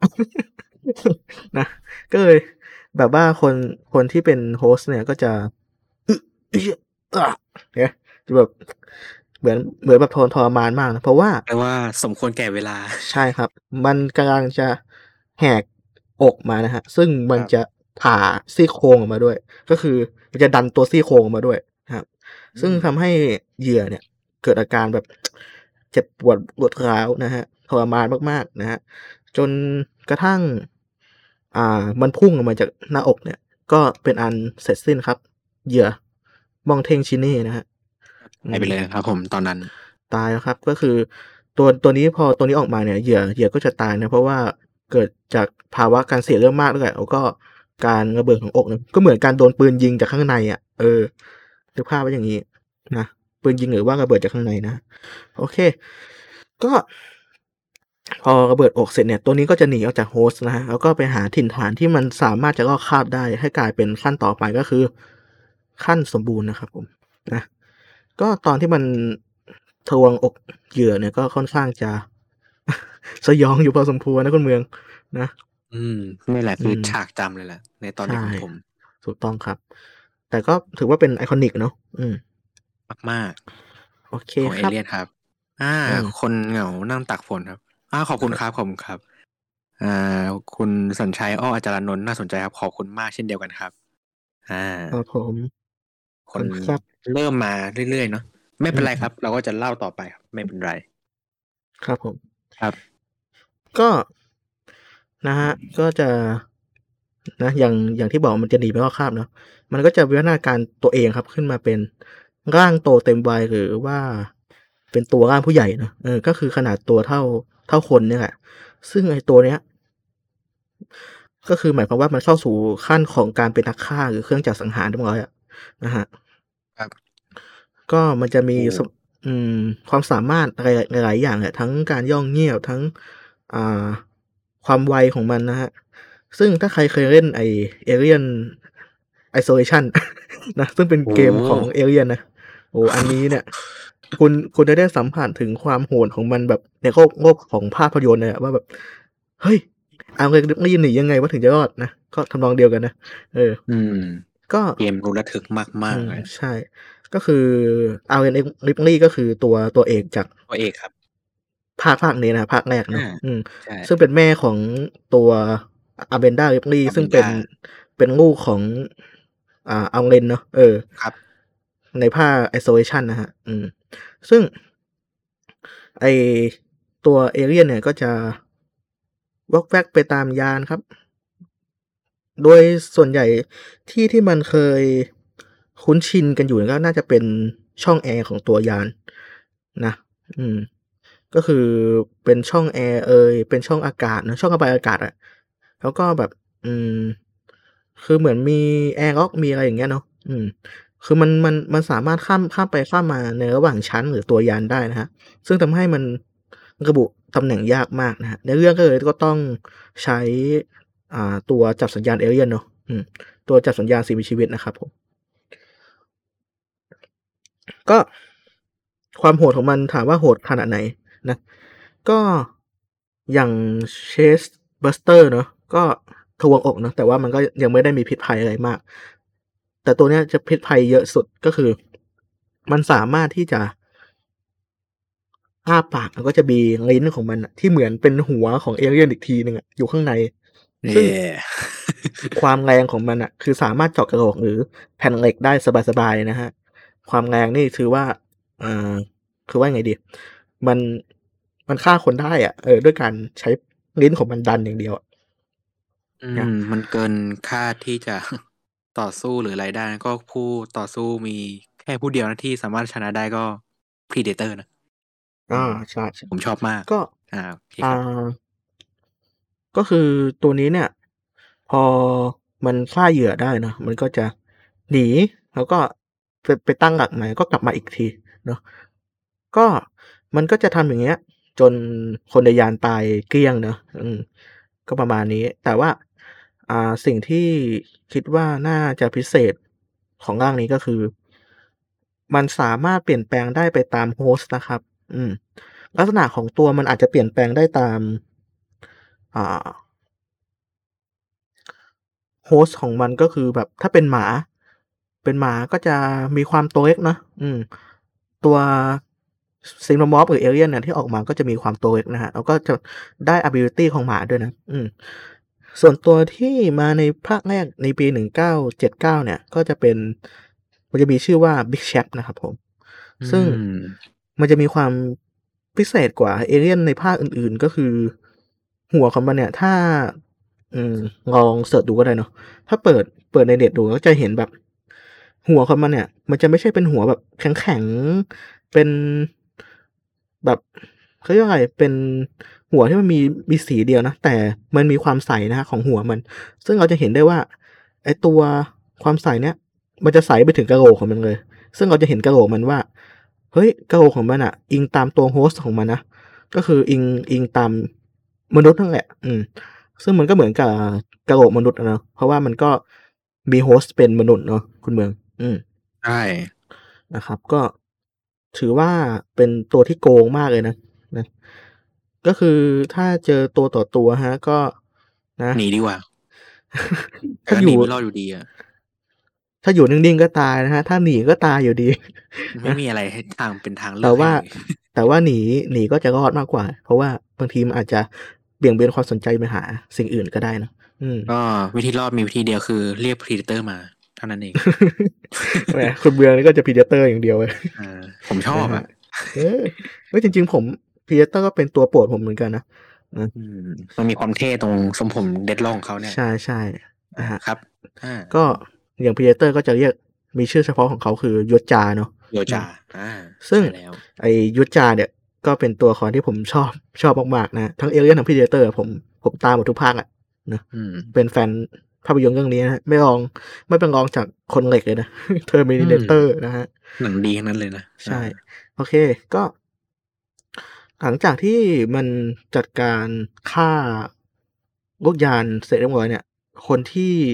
รอดก็คือ Ellen Ripley ครับนะก็คือตัวเอกจากภาคแรกนี่แหละตัวตัวเอกภาคแรกอะเออ ซึ่งอาเรนริปลี่เนี่ยก็ฝ่าวิกฤตการณ์ความวายป่วงนี้นะ ได้ในที่สุดนะ ก็ก็คือต้องต้องทำการระเบิดยานนอสโตโมเพื่อที่จะฆ่ามัน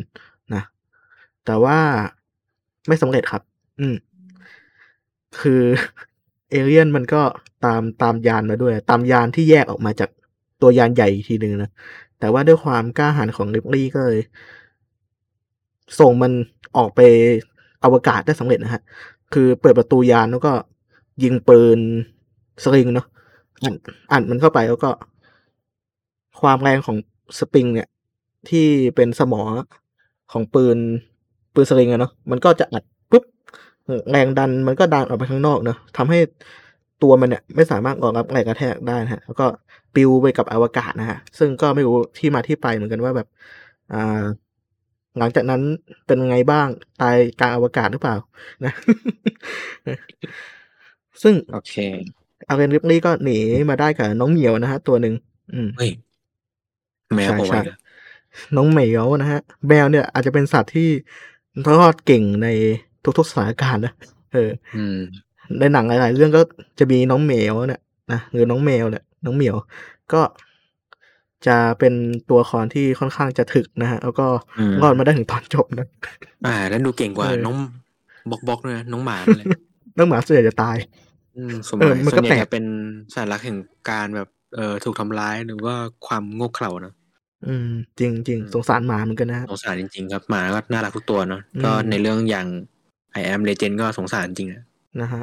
อ่าครับผม โอเค ก็อ่าขยายความหน่อยแล้วกัน ก็คือ อย่างที่ผมบอกไปเนอะว่าเอเลียนเนี่ย มันก็ค่อนข้างจะมีความ อืมเมคานิกของตัวมันเนอะแต่ว่ามันอืม ในปมของภาคแรกเนี่ยมันมันบอกเนอะว่าแบบไข่ทุกๆฟองถูกสร้างมาโดยSpace Jockey เนอะอย่างที่บอกไปอืมแต่ของในเวอร์ชั่นของคุณเจมส์คาเมรอนเนี่ย ในเรื่อง Aliens อ่า ปีหนึ่งเก้าเจ็ดอ่าไม่ใช่หนึ่งเก้าแปดหกอืมนะฮะคือ Alien ภาคสองเนี่ยก็จะมีการเพิ่มความเป็นธรรมชาติของเอเลียนก็คือ ไข่เอเลียนมันไม่ได้ถูกสร้างขึ้นมาโดยSpace Jockey นะฮะแต่สร้างขึ้นมาโดยอ่า Xenomorph Queen อีกทอดหนึ่งนั่นก็คือ มันมีนางพญาเหมือนแมลงเนาะอืม ซึ่งดีไซน์มันก็จะเปลี่ยนไปครับ เพราะว่า อ่าตัว Queen เนี่ยถูกออกแบบโดยคุณอ่าแล้วนะ อืม Stan Winston อืม Stan Winston นะครับก็เป็นผู้ที่ออกแบบ Predator ด้วยนะ อืม ก็คือการออกแบบของของเอเลียนในภาคเอเลียนหรือเอเลียนสองเนี่ย ก็จะผิดแปลกไปจากอ่าเวอร์ชันภาคแรกเนาะอยู่พอสมควร จะมีเปลี่ยนแปลงรายละเอียดไปหน่อยนะแล้วก็มีการเพิ่มราชินีเข้ามานะฮะนะก็ทำให้อ่าการ คิดในคติของเอเลียนมันเปลี่ยนไปนะในในด้านของการสืบพันธุ์หรือถ่ายทอดพันธุ์ของมันนะเนาะอืม ครับ ก็คือต้องมีนางนางนางพญานะฮะ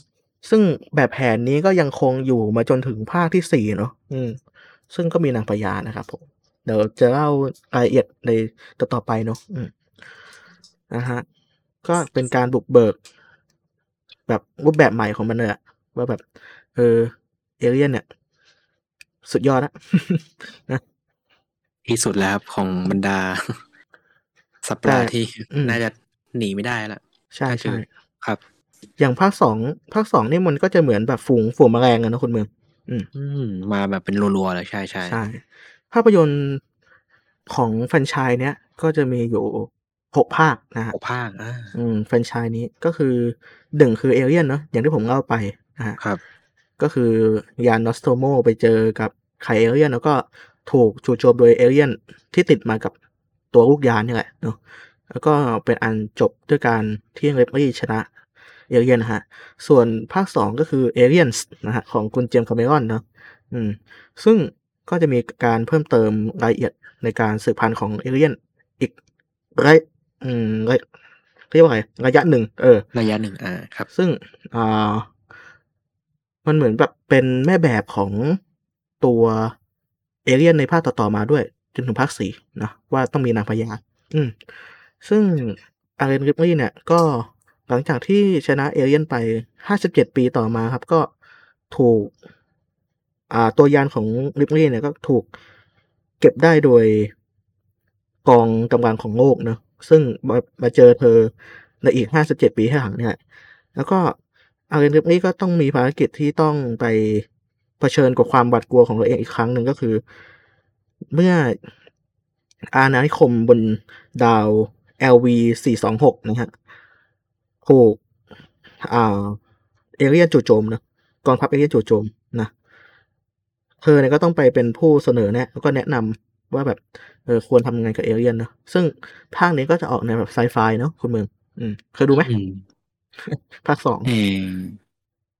โอ้ถ้า ถ้าดูน่าจะนานมาก ไม่แน่ใจครับ อาจจะลืมเลือนไปแล้วนะจริงๆภาคนี้ผมว่าอาจจะพูดได้ว่ามันตำนานกว่าภาคแรกอีกนะในมุมของความน่าจดจำอะนะเออ แต่ผมส่วนตัวผมชอบทั้งสองภาคนะชอบเท่าๆกัน เออ ซึ่งอ่าตัว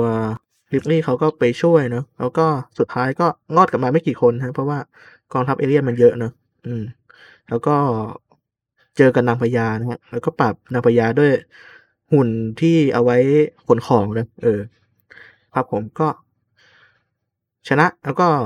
รอดออกมาได้เป็นอันจบภาคสองเนอะคือ Aliens นะครับต่อมาคือ Alien สามนะฮะอันนี้กำกับโดยคุณ David Fincher นะ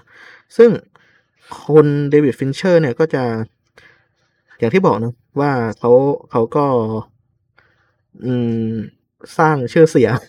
กับภาคนี้พอสมควรก่อนที่จะไปภาคมันโด่งไม่ค่อยดังจะดีเนาะอืม ก่อนที่จะไปโด่งดังในเรื่องเซเว่นนะอย่างที่อ่าเราเคยทำในตอนที่เจ็ดนะ episode ที่ใช่เจ็ดนะครับใช่ซึ่ง นี่แหละนะฮะเนื้อเนื้อหาก็จะเป็นต่อจากเอเลียนนะครับผม อืม หรือเอเลียนสองก็คือเอเลียนภาคสามเนี่ย Ripley ก็เหมือนเดิมครับ นั่งยาน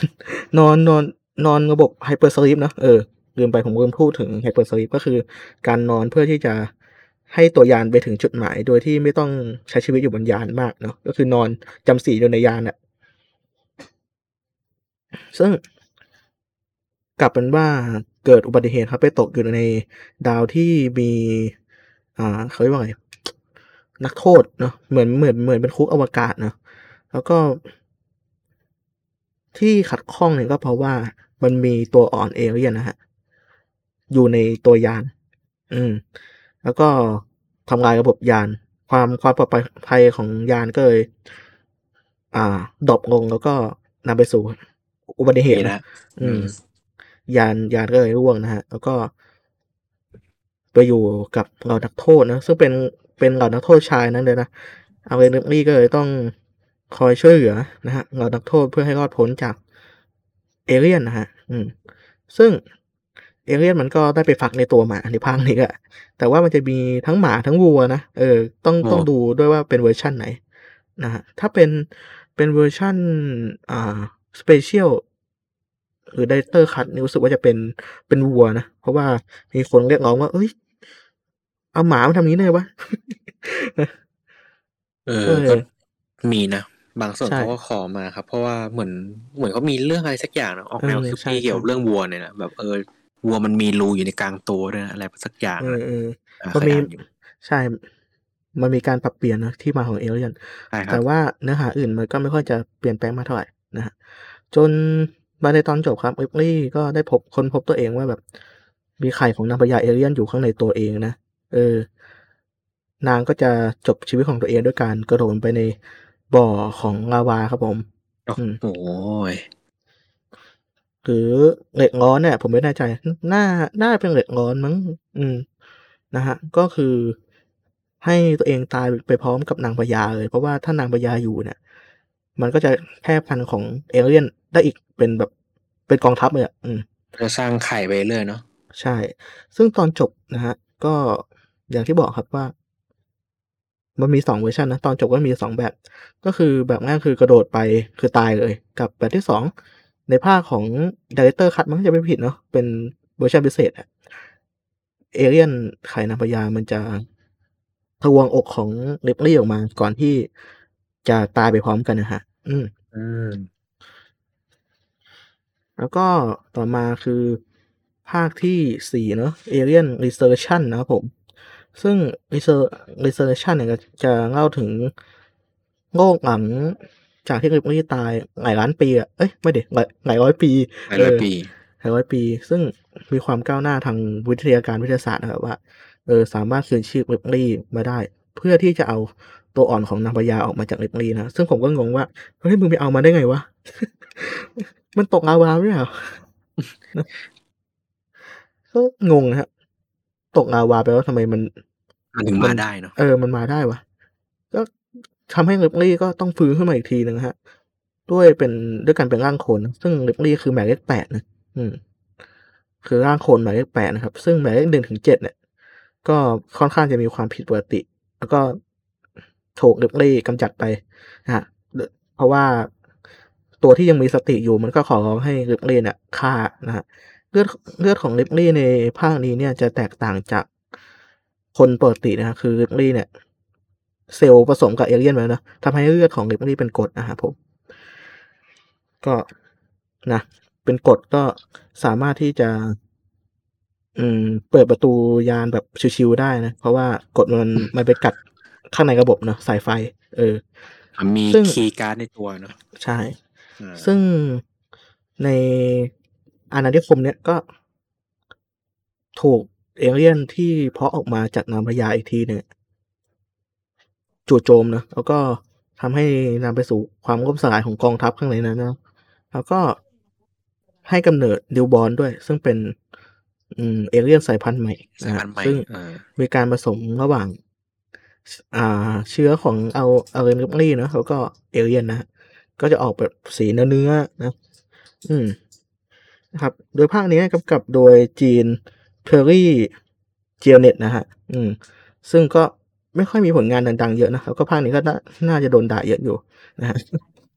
ตอนจบของภาคนี้เนี่ยก็คือลิปลี่ก็กลับมาโลกได้ครับ ซึ่งโลกก็ค่อนข้างจะเละพอสมควรนะ เพราะว่ามันก็ผ่านไปหลายร้อยปีนะฮะนะสเติมสโตมนะครับผม อืม ก็ดูค่อนข้างหนุกครับภาคนี้ แต่ว่ามันมันก็จะไม่ค่อยถูกใจแฟนแฟนบางคนนะอ่า ต่อมาภาคที่ห้าจะว่าเป็นภาคที่ห้าก็ไม่เชิง คือเหมือนแบบเป็นการรีโนเวทรีบูตจักรวาลใหม่ก็คือ Prometheus ทีโอนะครับสนะเออืมออันนี้ผมเคยดูอยู่ ใช่ ซึ่งจะโอ้อันนี้มันดูเป็นร้อนๆด้วยนะเรื่องที่เกิดก่อนเอเลียนเนาะอืม ก็คือเกิดเกิดก่อนหลายหลายปีอะนะ ก็คือจะไปเจอกับสเปซจ็อกกี้ ซึ่งไม่ใช่สเปซจ็อกกี้นะครับ อ่า อันนี้ อันนี้ก็ค่อนข้างจะแถระดับหนึ่งนะ ก็คือสเปซจ็อกกี้ในภาคนี้จะเป็นลักษณะเหมือนคน คือเหมือนคนแต่ใส่ใส่ชุดเกราะอีกทีหนึ่งนะฮะ ซึ่ง มันก็ค่อนข้างจะแหวกจากภาคแรกนะเออผมรู้สึกว่ามันเหมือนจะเป็นการรื้อต้นตอใหม่อะแล้วแล้วก็มีหุ่นชื่อเดวิดด้วยนะ อืม เดวิดก็จะเป็นหุ่น Android รุ่นล่าสุดในเวลานั้นนะฮะ คอยช่วยตัวเอกชื่อไอซ์เบธชอลนะฮะ อืม ในการฝ่าฟันวิกฤตนะฮะจากการเจอตัวในเรื่องรู้สึกว่าจะเรียกว่าผู้กำผู้ให้กำเนิดหรือเปล่าไม่แน่ใจนะอืมเพราะว่าผมผมผมก็ไม่ได้ดูนานนะนะฮะซึ่งประเด็นเนี้ยของเรื่องเนี้ยมันมันไม่ได้เน้นไปที่ตัวเอเลียนนะมันเน้นถึงว่าอ่าเป็นพวกที่ อะไรดีอ่าพวกที่ให้ให้กำเนิดมนุษย์อะก็คือ พวกสเปซเนี่ยอืมก็คือแบบมันกินสารดำเข้าไปเนาะแล้วก็ทำให้ตัวเองแหลกสลาย จนนำไปสู่การสร้างเซลล์ของสิ่งมีชีวิตมนุษย์นะครับอืมก็ค่อนข้างน่าน่าสนใจนะครับ ซึ่งสุดท้ายก็ต้องสู้กันเนาะอืม ระหว่างคนมนุษย์ทั่วไปกับผู้ให้กำเนิดนะฮะ ก็มันอยู่พอสมควรนะฮะ อืม โอเคครับ ก็ ตอนจบของเรื่องนี้ก็คือ แน่นอนครับว่าอลิซาเบธชอเนี่ย ก็เอาชนะได้นะฮะ ส่วนไอ้ผู้ให้กำเนิด คนคนคนที่รอดอยู่ในยานก็คือ โดนลูกลูกสาว ไม่ไม่รู้ลูกสาวหรือลูกชายนะ เออ เป็นลูกของอลิซาเบธชอฝังตัวอ่อนเข้าไปในร่างของตัวเอง เพราะว่าอลิซาเบธชอนะไปมีอะไรกับคนที่ติดเชื้อจากสารดำเนี่ย สารเอลสีดำเนี่ยคุณเมือง อืม ซึ่งทำให้มันกลายพันธุ์นะฮะ แล้วเธอก็ไม่รู้ ซึ่งคนนั้นก็คือสามีของเธอเองนั่นแหละ เพราะว่าตัวเดวิดเนี่ย มันอยากทดลองไงมันก็เลยแอบใส่สารดำที่อยู่ในยานของสเปซจ็อกกี้เนี่ย ไปหยดหนึ่งนะฮะก็รู้เรื่องเลยนะฮะชิบหายกันทั้งเรื่องโอ้โหอุตส่าห์จะดีๆแล้วเนาะนะเละฮะโอเคครับก็ อืม ก็ถือว่า เป็นอันจบภาคนี้นะแล้วก็ในเครดิต ก็มีการบอกเกรินๆนะครับว่า ก่อนที่จะเกิดเอเลียนอะ มันมีอีกตัวหนึ่งคือดีคอนเว้ยอุ๊ย ซึ่งมีลักษณะคล้ายๆมาอีกตัวแล้วเอเลียนเลย อืม แต่ว่าปากปากมันจะไม่เหมือนเอเลียนนะปากมันจะเหมือนแบบเป็นลิ้นคนออกมา เออไหนก็ลองเปิดดูก็ได้ครับ Deacon ใน Prometheus นะฮะ Prometheus เออนะก็ประมาณนี้นะฮะอะอย่างที่บอกว่ากำกับโดยอ่า Ridley Scott นะซึ่งเป็นผู้กำกับเดียวกับเอเลียนภาคแรกนะเขาก็เลยสานต่อปมของภาคนี้มาเป็น Alien Covenant อืม Alien Covenant เนี่ยเป็นภาพยนตร์ภาคต่อจาก Prometheus นะฮะ Prometheus เนี่ยอ่าก็หลังจากที่ Elizabeth Shaw ดีออกมาจากบนดาวนั้นได้สำเร็จพร้อมกับเดวิดนะเธอก็ได้อ่าซ่อมเดวิดครับ แต่อย่าลืมนะฮะเดวิดมันคิดไม่ซื่อฮะก็เลยจับ Elizabeth Shaw เนี่ยเข้าไปเป็นหนูทดลองในการใช้สารดำนะฮะจนนางก็ได้กลายเป็นแม่ของเอเลียนนะฮะอ้าวเป็นควีนแทนเลย ก็คือถูกใช้ชิ้นส่วนของเธอเนี่ย ใช้เป็นไข่เอเลียนนะฮะอืมว่าก็คือน่าน่าจะเป็นมดลูกแหละซึ่งนะ จุดจบของการที่ไว้ใจนะฮะก็กลายเป็นเสียคนเลยทีเดียว ตายนะก็คือคือเดวิดมันก็ทำการทดลองกันนานนะฮะแล้วแล้วก็ทำการปล่อยสารดำบนดาวของผู้ให้กำเนิดนะฮะ อืม ทำให้ผู้ให้กำเนิดเนี่ยแหลกสลาย แล้วก็ตายกันเป็นเบือทั้งดาวเลยนะเดวิดเนี่ยก็ค่อนข้างที่จะมีความคิดที่แปลกแนวครับอาจจะเป็นมีความคิดเป็นแบบพระเจ้านะที่อยากจะสร้างสิ่งมีชีวิตนะก็เหมือนจะส่งสัญญาณเรียกหาตัวของยาน Covenant เนี่ยแหละนะ ซึ่งยาน Covenant ก็ได้เดินทางมาครับ ตามเสียงตอบรับนั้น แล้วก็ได้เจอกับสารตามจึงนำไปสู่การเกิดใหม่ของ Neomorph นะ ซึ่งเป็นลักษณะคล้ายๆ Xenomorph แต่เป็นสีเผือกนะอืมแล้วก็จะมีความแบบคล้ายๆ Deacon ผสม Deacon อยู่ ซึ่งน่ากลัวอยู่พอสมควรนะครับ แล้วก็ อ่าจากไอไอตัวนีโอมอฟเนี่ยมันจะเป็นเหมือนกับเกสรของดอกไม้นะที่โดนสารสีดำ มันเคยกลายพันธุ์กลายเป็นเกสรที่เข้าไปในหูแล้วก็ไปแพร่นะทั้งในหูทั้งในจมูกนะตามช่องแบบหายใจแหละทวารทั้งห้าประมาณเนี้ย อืม อืมซึ่งมันก็ไปฟัก แต่มันตัวตัวเนี้ยมันจะฟักออกมาจากสันหลังนะฮะ ไม่ได้ฟักออกจากด้านหน้านะน่ากลัวกว่าเดิมอีก โอ้โหฉากแบกนี่ยังติดตาอยู่นะอืมจริงก็จริงอันนี้จริง อืมอืมก็ในเรื่องนี้ก็จะมีหุ่นตัวใหม่ครับ คือวอเตอร์นะซึ่ง หน้าคล้ายๆเดวิดเป็นเป็นน้องของเดวิดแหละเป็นหุ่นรุ่นน้องของเดวิดนะฮะซึ่งมีระบบความคิดที่ดีกว่าเดวิดนะฮะก็ได้ไปเจอกับเดวิดแล้วก็มีการพูดคุยกันนะนะซึ่งจริงๆแล้วเดวิดอะต้องการเอาคนจากดาวไอ้จากยานลำนี้อะมาเป็นหนูทดลอง เพราะว่าหนูทดลองมีแค่คนเดียวเนอะทีแรกเออ ซึ่งกับตันยานก็ถูกสังเวยครับให้กลายเป็นเหยื่อรายแรกของซีโนมอฟที่ถูกสร้างขึ้นโดยเดวิดนะครับผม อืม ก็กลายเป็นว่าเกมนะฮะ ซึ่ง Xenomorph ในภาคนี้เนี่ยก็ ผมไม่แน่ใจนะว่า มันเรียกว่า Xenomorph ปะขอ ขอดูก่อนแป๊บหนึ่งนะฮะ แต่ว่าก็ก็เป็นเป็น Xenomorph ใน Covenant เนี่ยนะอาจจะเป็นเผ่าพันธุ์เดียวกันหรือเปล่าครับทำนองเดียวกันครับ แต่ว่า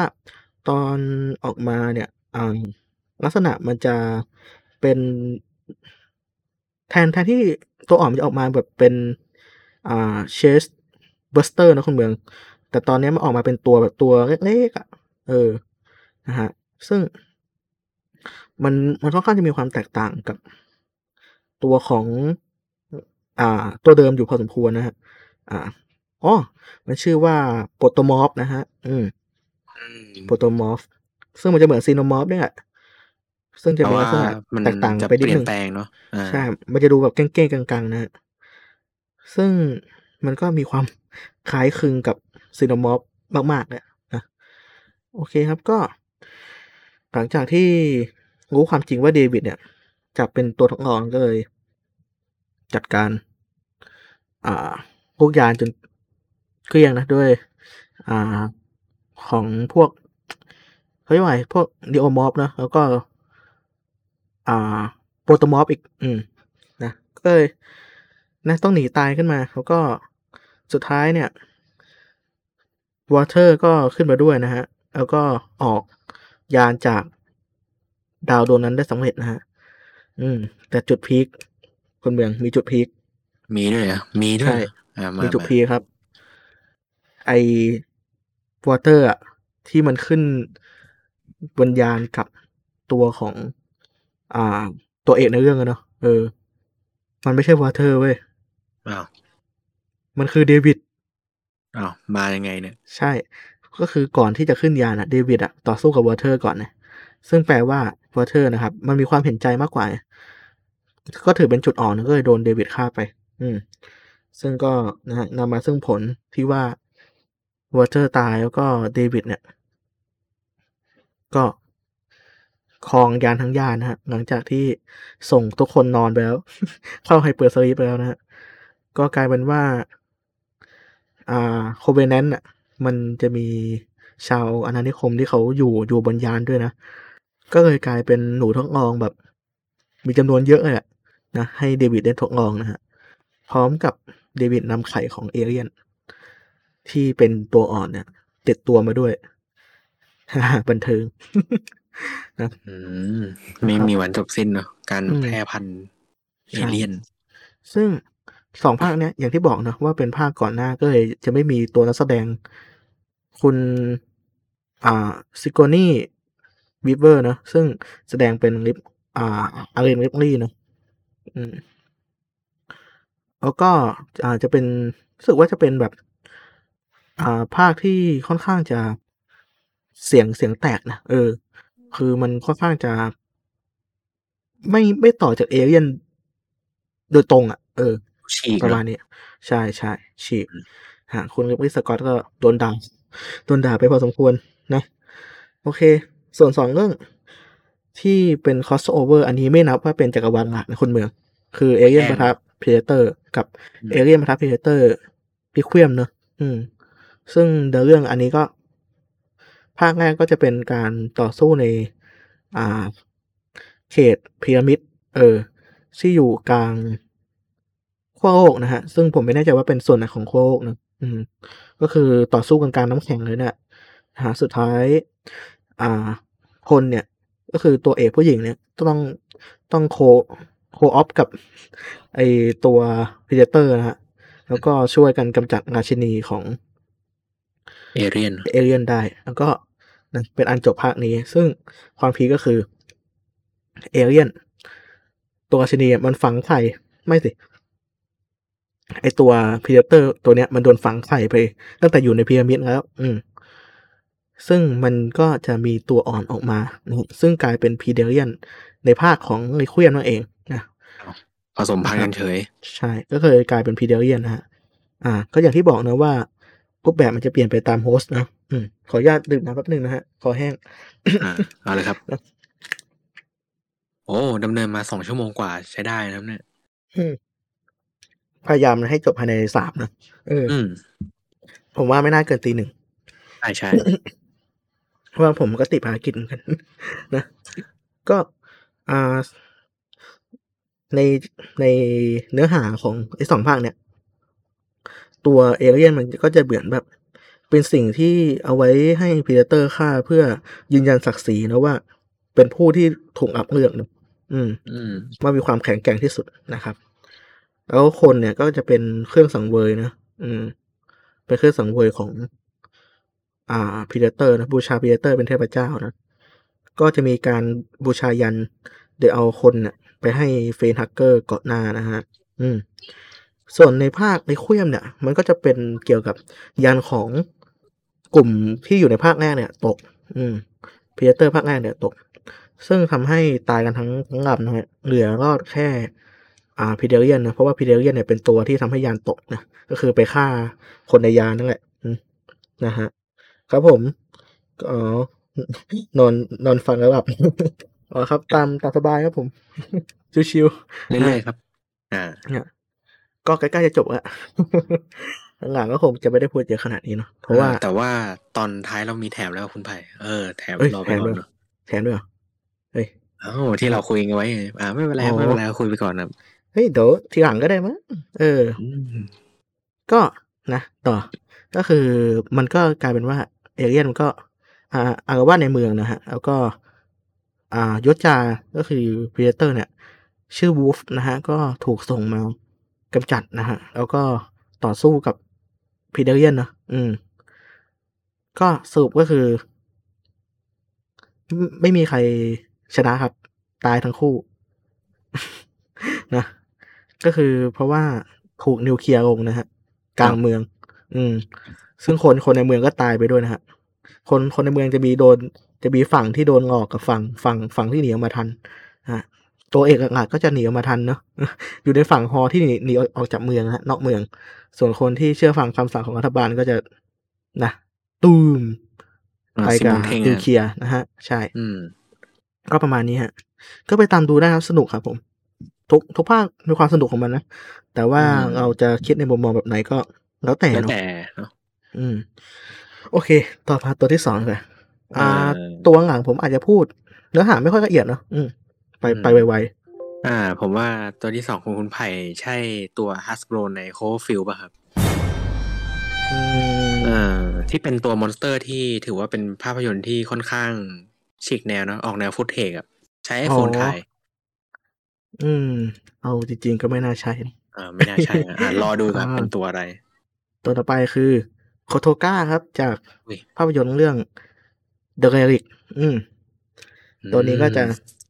เคยถูกสร้างเป็นนิยายเนาะเออเป็นเป็นเป็นเป็นนิเป็นนิยายก่อนแล้วค่อยมาเป็นภาพยนตร์ ก็เป็นภาพยนตร์ในปีหนึ่งเก้าเจ็ดเก้านะครับ ผม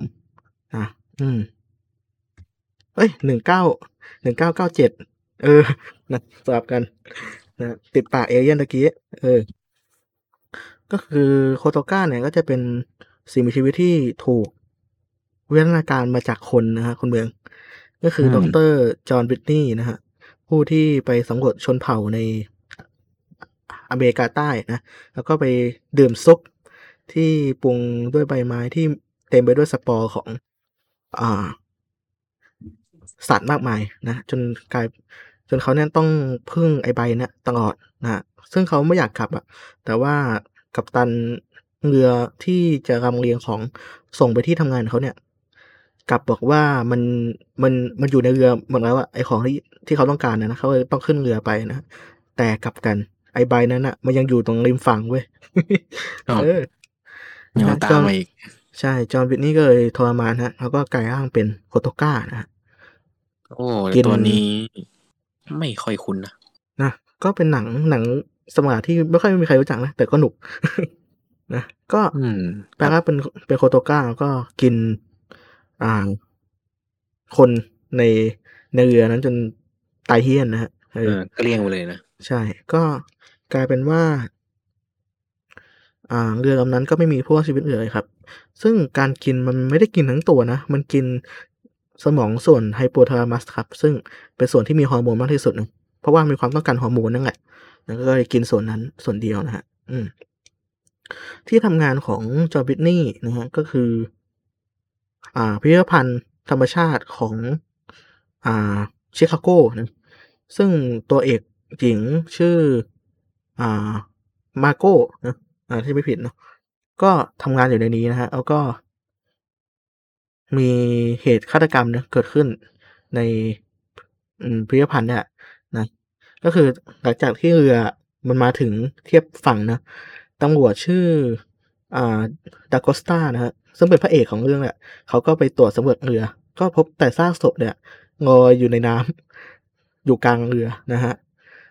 เขาก็สงสัยว่าเอ้ยใครใครทำวะทำไมทำได้โหดขนาดนี้นะ ก็นะต่อมาก็อย่างที่บอกว่าเกิดการฆาตกรรมในพิพิธภัณฑ์อย่างแปลกประหลาดนะฮะยามที่อยู่ในพิพิธภัณฑ์เนี่ย โดนฆ่าด้วยการตัดหัวเนาะแล้วก็สมองส่วนทั้งก้อนเนี่ยหลุดออกมาจากกระโหลกเลยนะอืม แต่ส่วนที่หายไปคือไฮโปทาลามัสครับ ซึ่งเป็นส่วนที่มีฮอร์โมนมากที่สุดนั่นแหละ จึงนำมาซึ่งการสืบสวนครับ อืม มีการ อ่าเขาเรียกว่าไงมีการใช้นโยนโยบายให้ปิดพิพิธภัณฑ์เนอะแต่ว่าตัวผู้บริหารพิพิธภัณฑ์เขาไม่ยอมครับ ก็เลยทำการเปิดไปเรื่อยเนอะอืมอะก็ทำให้ต้องพบกับความไว้ป่วงครับ คุณเมืองนะอีกก็แล้วคือโคโตก้ามันไล่กินคนข้างในเว้ยเอออ่า ก็ไล่กินสมองไฮโปทาลามัสเรื่อยๆ ใช่ใช่ ส่วนผู้ที่หนีรอดมาได้ก็จะถูก อ่านำนำทีมโดยดากอสตานะฮะ ให้หนีออกมาทางอุโมงค์นะครับ อืม ซึ่งดากอสตาก็แยกตัวออกมาฮะแล้วก็ไปช่วยเหลือนางเอกเนาะคือมาโก้นะฮะอืม ซึ่งอย่างที่บอกครับว่า อ่า ตัวของจอร์บิทนี่เนี่ย ได้กลายเป็นโคโตก้าไปแล้วเนาะอืม เลือดเลือดของมันเนี่ยถูกอ่านำออกมาโดยการดันประตูของมันทำให้มันบาดเจ็บนะฮะ ตัวมาโก้ก็เลยเอาเลือดตัวเนี้ยไปอ่า analyze นะหรือวิเคราะห์ว่ามันมันจะตัวกันแน่เนาะซึ่งสรุปก็คือมาจากจอห์นวิทนี่ครับ เธอจึงรู้ว่าทำไมมันถึงมาถึงพิพิธภัณฑ์นี้ได้ แล้วก็ทำไมมันถึงรู้จุดรู้อะไรได้หมดเนาะอืม ก็กลายเป็นว่ามีการไล่ล่ากันในพิพิธภัณฑ์ครับ อืม ทีมส่งถูกส่งไปช่วยเหลือนี่ก็ถูกฆ่าด้วยนะเออพวกทีมช่วยเหลือของหน่วยงานรัฐอะเนาะก็สุดท้ายก็คือ อ่า ไอตัวโคโตก้าเนี่ยมันก็ตามมาโก้ฮะ ไปจนมาโก้เนี่ยสามารถ ระเบิดสถานที่แห่งนั้น แล้วก็ฆ่าโคโตก้าได้สำเร็จนะฮะ ส่วน ดากอสตาก็ อ่า ดันตัวเองไว้ข้างนอกเนาะเออ ก็คือ ตัวเองอะอยู่ตรงท่อ แล้วก็ปิดประตูล็อกแบบว่าแค่มันอยู่ตรง ไอตัวโคโคโทก้าเนี่ยมันอยู่ตรงท่อเนาะแต่ว่าที่ไหนได้มันมันกลับเข้าไปบนพิพิธภัณฑ์แล้วก็ไปอยู่กับนางเอกแทนนะไปอยู่กับมาโก้แทนไอตัวพระเอกก็เลยกลายกลายเป็นว่าอยู่อยู่ข้างนอกแบบ สบายสบายโดดเดี่ยวส่วนเลยส่วนนางเอกก็หนีนะฮะ ก็ เป็นอันจบเรื่องนี้ด้วยการกำจัดโคโตก้าด้วยแรงระเบิดจากที่มาโก้ใช้สารเคมีเนี่ยระเบิดพิพิธภัณฑ์นะฮะอืมระเบิดห้องวิจัยทำลาไปหมด ใช่ แล้วตัวเองก็ไปอยู่ในตู้อ่า แช่ของพวกกระดูกอะไรเงี้ยเออนะฮะ ก็ตู้สตาร์ฟอะไรประมาณนี้ ใช่ใช่ก็เลยรอดออกมาได้เนอะอืมอ๋อนะฮะ ก็ตัวตัวโคโตโคโตก้าเนี่ย จริง ๆคำว่าโคโตก้ามันเป็นชื่อของอ่าของตัวชนเผ่าของอเมริกาใต้ใน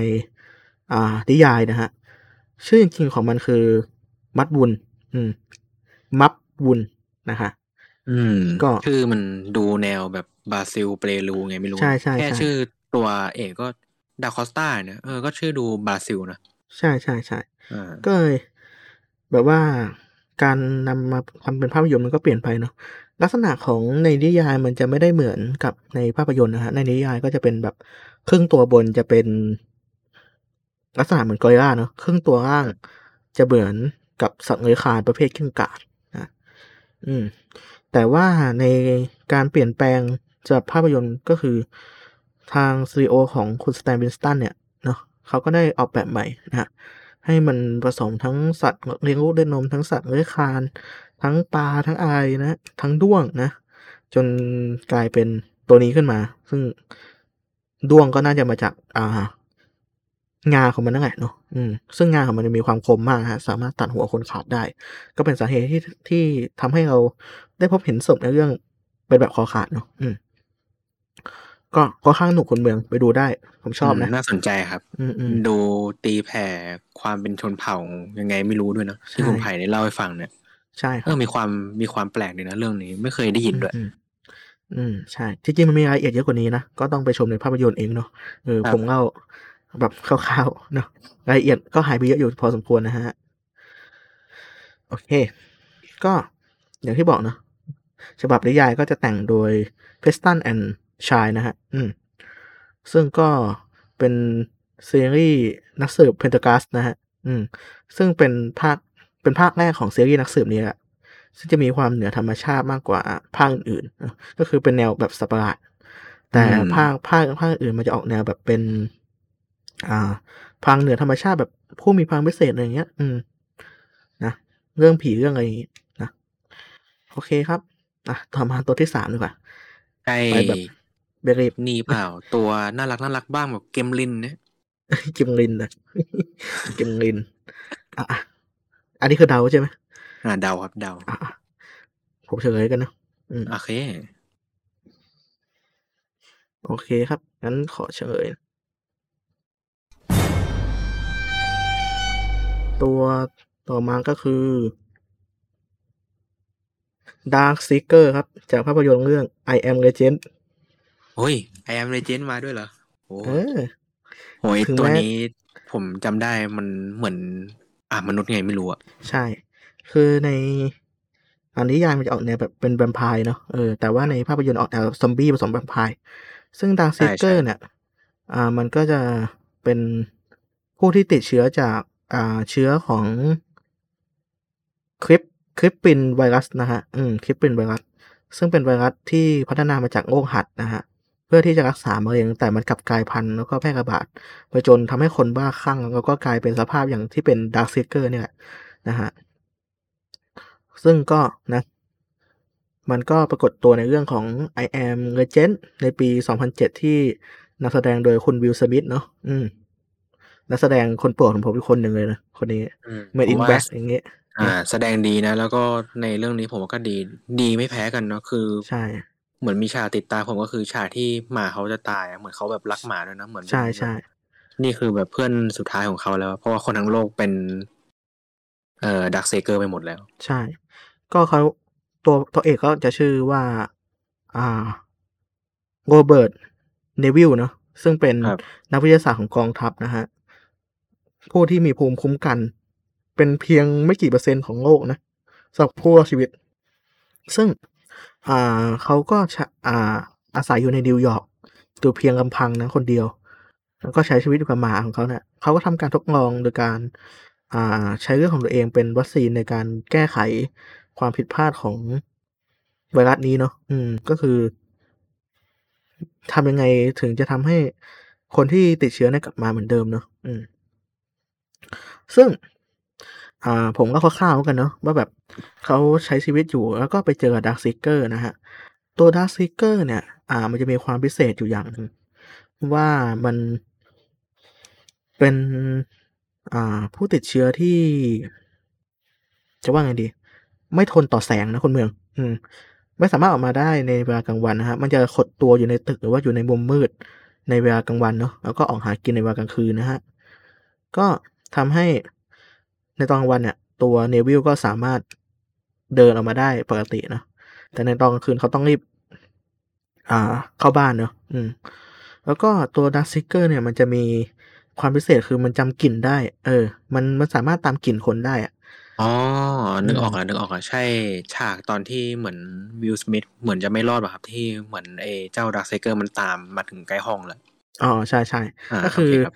คือคือปกติอะดาร์ k ซิเกอร์อะมันจะตามกลิ่นเนาะ ซึ่งครับตัวของคุณเนวิลเนี่ย ก็จะคอยแบบ อ่าล้างล้างตัวด้วยน้ำยา แล้วแล้วก็ราด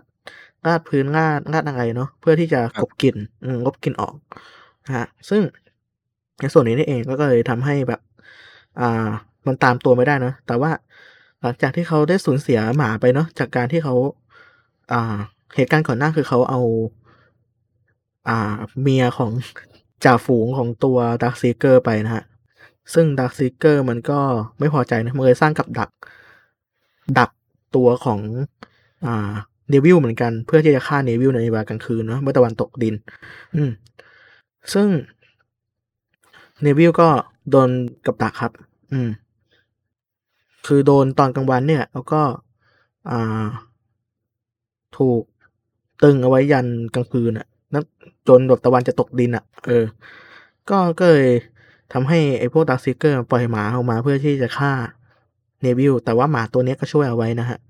อืม สาเหตุที่เนวิลจับไอ้ตัวดาร์ k ซิเกอร์ผู้หญิงเข้าไปเนี่ย เพศเมียเข้าไปเนี่ยก็เพราะว่า อ่าจะทำการทดลองเนาะเพื่อที่จะ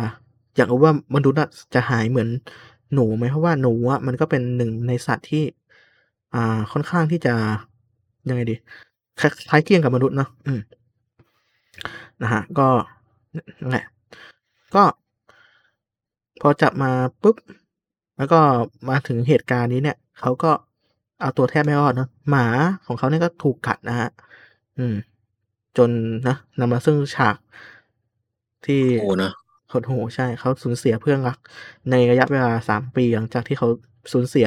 คนในครอบครัวไปเนาะอืม ก็เลย ทำให้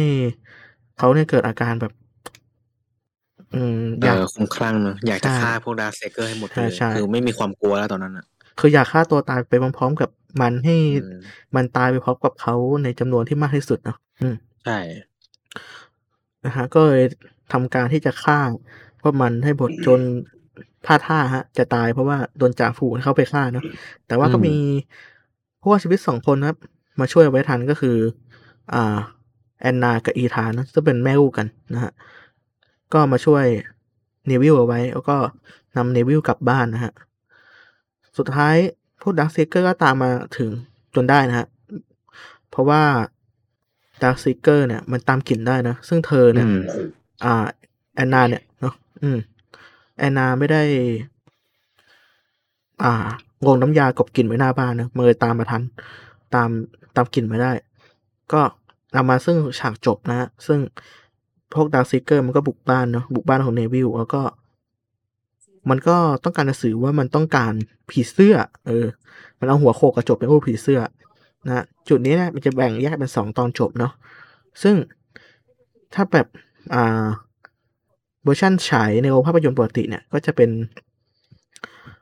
อ่าตัวของเนวิลก็จะตีความว่าผีเสื้อ ไอตัว จ่าฝูงที่มันเอาหัวโขกเนี่ยมันหมายถึงตัวของแอนนาเนาะอืมแอนนา ซึ่งแอนนาดันสักลายผีเสื้อไว้ตรงตรงคอนะฮะอ้าวเขาแอนลักอีกเขาเขาก็เลยยอมพลีชีพแล้วก็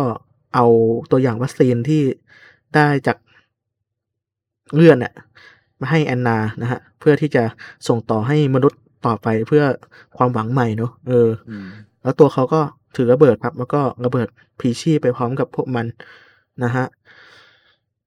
ตัดกลับมาอีกเวอร์ชั่นหนึ่ง ตอนจบก็จะเป็น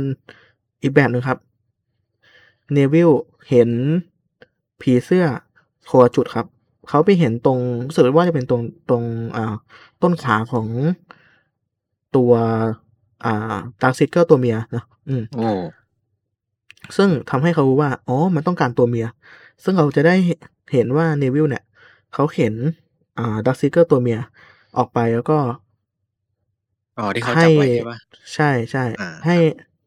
ให้ตัวจ่าฝูงอะรับตัวเมียไปนะฮะอืมก็นะจบจบลงด้วยดีก็คืออ๋ออืมมันก็จะออกไปนะ ตามทางของมันเนาะซึ่งใช่ใช่ในมุมมองตอนตอนนี้เราจะได้เห็นว่าดักซิเกอร์มันก็ไม่ใช่ว่า มันก็มีความคิดอะเนาะอืมเอออ่าไม่ใช่ว่ามันจะ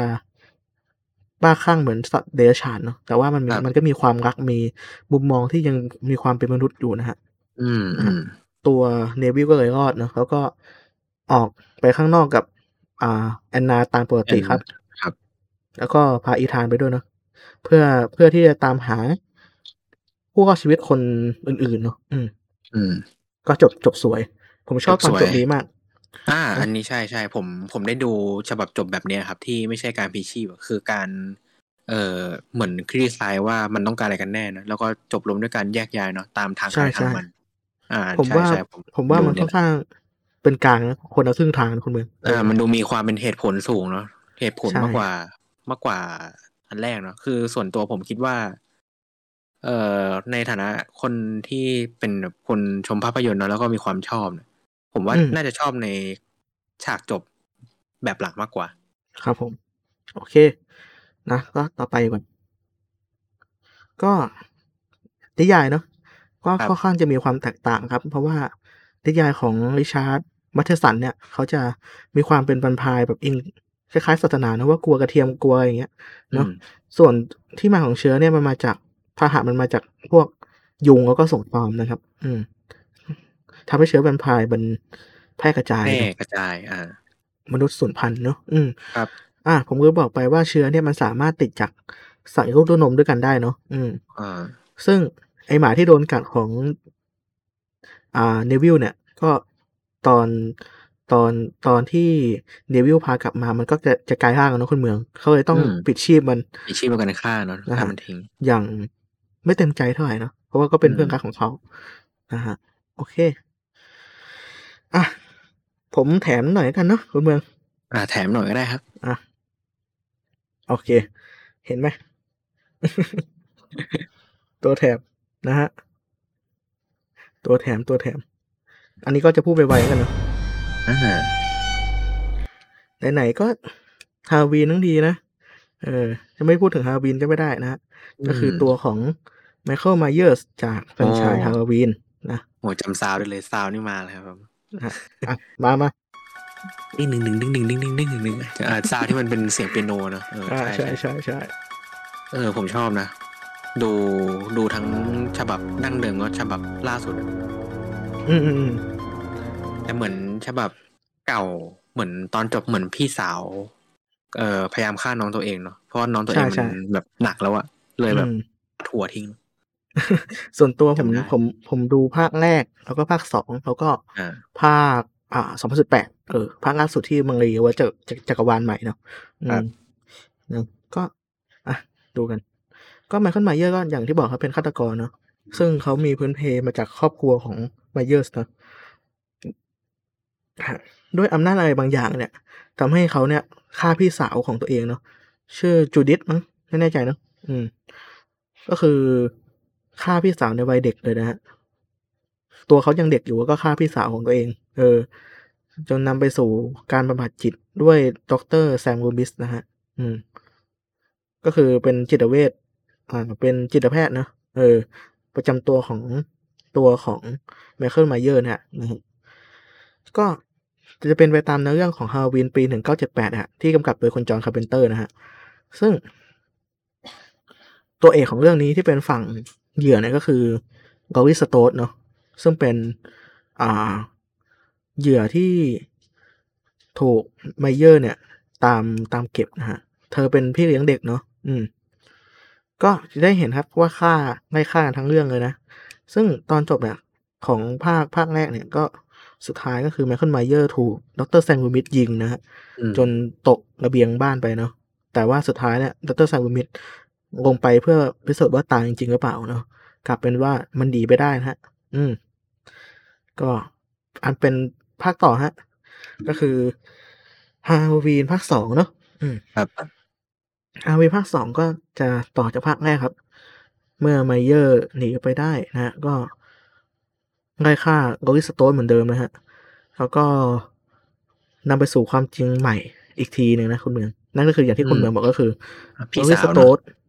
คือน้องสาว อืมอ๋อเป็นน้องสาวของไมเคิลไมเยอร์สนะครับ แต่ว่าแค่เปลี่ยนชื่อ เอ้ย เปลี่ยนนามสกุลเป็นเออคนครับเป็นนามสกุลใหม่นะฮะ จากไมเยอร์สเป็นสโตรดนะฮะจึงทำให้เธอเนี่ย ถูกไล่ล่าโดยนี่แหละตัวของไมเยอร์สเนี่ยแหละนะ ก็นะฮะ ถูกตามล่าจนกระทั่งตอนจบก็คือดรแซมลูมิสเนี่ยอ่าเสียสละชีวิตตัวเองเพื่อที่จะช่วยเธอเนอะอืม แล้วก็ อ่า ยิงรู้สึกว่าจะยิงปืนมั้งเอ้ยจุดไฟแช็กสิจุดไฟแช็กแล้วก็เปิดถังแก๊สนะฮะ เพื่อที่ให้ระเบิดไปพร้อมกับไมเคิลไมเยอร์นะซึ่งไมเคิลไมเยอร์ก็ล้มลงจากการถูกไฟคลอกนะแต่จบแค่นั้นแหละนะต่อมาภาคสี่ครับ อะถามว่าภาคสามไปไหนนะภาคสามไม่เกี่ยวนะภาคสามก็ฮาโลวีนสามเนี่ย มันจะเป็น Season of the Witch เนาะ Season of Witch นะมั้งอืม ก็เป็นภาคที่ไม่มีความเกี่ยวข้องกับ ไมเคิลไมเยอร์นะอืมแล้วก็เป็นภาคที่โดนด่าเยอะมากอืมแล้วก็หลังหลังจากนี้ก็จะเป็นภาคที่โดนด่าเยอะมากเหมือนกันอืมนะฮะก็คือ ตั้งแต่ภาคภาคสองเนี่ย จะไม่ได้ถูกกำกับโดยจอห์นคาร์เพนเตอร์เนาะอืมเป็นจอห์นคาร์มืเพนเตอร์เขาจะ อ่า เป็นโปรดิวเซอร์แค่ภาคสองนะครับอืมแล้วหลังจากนั้นไม่น่าใช้ละก็คือภาคสี่เนี่ยฮาโลวีนสี่ The Return of Michael Myers เนี่ยอ่าตัวไมเคิลก็ รอดนะ เออ จากการถูกไฟคลอกนะฮะ แล้วก็ไล่ฆ่าลูกของลอรีสโตรดนะฮะ อืม ซึ่งลูกของลอรีสโตรดเธอชื่อว่าเจมี่นะ ก็เป็นผู้หญิงเนาะ อืม ก็ตัวอ่า ตัวเจมี่เนี่ย ก็ถูกไล่ล่านะครับเพราะว่ามีศักดิ์เป็นหลานของ อ่า ไมเคิลเนาะ อืม เธอถูกฆ่าอ่าไล่ฆ่าจนสุดท้ายเนี่ย ก็ อ่าทำการปราบไมเคิลไมเยอร์ลงได้นะฮะจากการที่อ่าไมเคิลเนี่ยถูกไฟคลอกไอ้ยไม่ไม่ไม่ไม่ใช่ถูกไฟคลอกถูกงมงมยิงนะ แล้วก็ตกตกน้ำไปนะฮะอืม ก็มันคงทิ้งปริศนาไว้ระดับหนึ่งว่า อ้าว เจมี่ที่เป็นเหยื่อคุณเมือง อืม อืม ตอนจบอะกลับกลายเป็นฆาตกรซะเอง อ้าวไปพลิกเลยทำตามแบบไมเคิลไมเยอร์ครับ คือ นางอะเอาใส่หน้ากากเนอะก็แต่งตัวเหมือนหไมน้ากากเคิลไมเยอร์แล้วก็ถือมีดอะไปฟันคนฆ่าคนนะฮะในบ้านนะเป็นอันจบภาคนี้ครับ ต่อมาภาคห้าครับ The Revenge of Michael Myers นะครับ ก็ไมเคิลไมเยอร์ก็กลับมาอีกครั้งหนึ่ง ถูกช่วยโดยคนที่ อ่า เป็นคนแก่ที่อาศัยอยู่ตามลำพังในแหล่งธรรมชาตินะริมน้ำนะเออ ก็ใช้เวลาปีหนึ่งครับไมเคิลไมเยอร์ก็ฟื้นขึ้นมาได้นะแล้วก็ไล่ฆ่าเจมี่เหมือนเดิม ซึ่งเจมี่ก็อยู่ใน อ่าศูนย์บำบัดจิตเนาะอืม เพราะว่าไปฆ่าคนมานะก็เลยเกิดการไล่ล่าขึ้นครับ ดรแซมลูมิสเนี่ยที่ค่อนข้างจะเบื่อนะเบื่อหน่ายกับการต้องเจออะไรแบบนี้นะ เออ ก็เลยใช้เธอเนี่ยเป็นเหยื่อล่อนะ แล้วก็จัดการวางกับดักให้ไมเคิลไมเยอร์มาตามกับดักนะแล้วก็ไมเคิลไมเยอร์เนี่ยก็จะถูกกับดักเนาะแล้วก็เราก็จะได้เห็นว่าไมเคิลไมเยอร์มีความเป็นคนอยู่ระดับหนึ่งก็คือ พี่แกเนี่ยเปิดเปิดหน้ากากมาให้หลานเห็นหน้านะอืมอืมเพราะว่าเจมี่ก็ได้ขอ คือแบบตอนนั้นจะการจะโดนฆ่าแต่ว่าก็เบรกไปก่อนแบบขอขอดูหน้าได้ไหมนะ ก็เลยเปิดเปิดออกมาฮะเราก็จะได้เห็นในระยะหนึ่ง แต่ว่าหน้าก็ไม่ได้ชัดเจนอะไรมากนะ ก็พอเจมี่จะเอามือไปแตะหน้าก็ทำให้ไมเคิลไมเยอร์กลับมาเป็นเหมือนเดิมนะ ก็เลยจะฆ่านะฮะดรแซมบูมิสนี่มาช่วยทันนะ ก็เลยจากการเล่นไมเคิลไมเยอร์จนน่วมนะฮะ จนมันสามารถถูกตำรวจส่งเข้าไปในคุกได้นะ แต่สุดท้ายก็นะครับ ตามแบบฉบับฮาโลวีน ก็มีคนพาไมเคิลไมเยอร์แหกคุกครับ แล้วก็ตัวเจมี่ก็หายไปนะฮะ ที่สถานีตำรวจเนาะอืมเป็นอันจบภาคห้าครับผม อะ ภาคหกนะครับ The Curse of Michael Myers นะครับผม ซึ่งอันนี้น่าจะเป็นภาคสุดท้ายใน อ่าเขาเรียกว่าไงในเซตไทม์ไลน์นี้เนาะอืมครับ เพราะว่ามันมันก็ค่อนข้างจะออกทะเลนะนะคุณเมืองออกเยอะเลยแหละ ออกเยอะเลย ก็คือ The Curse of Michael Myers เนี่ยมันก็จะเป็นเนื้อเรื่องที่เกี่ยวกับการ อ่า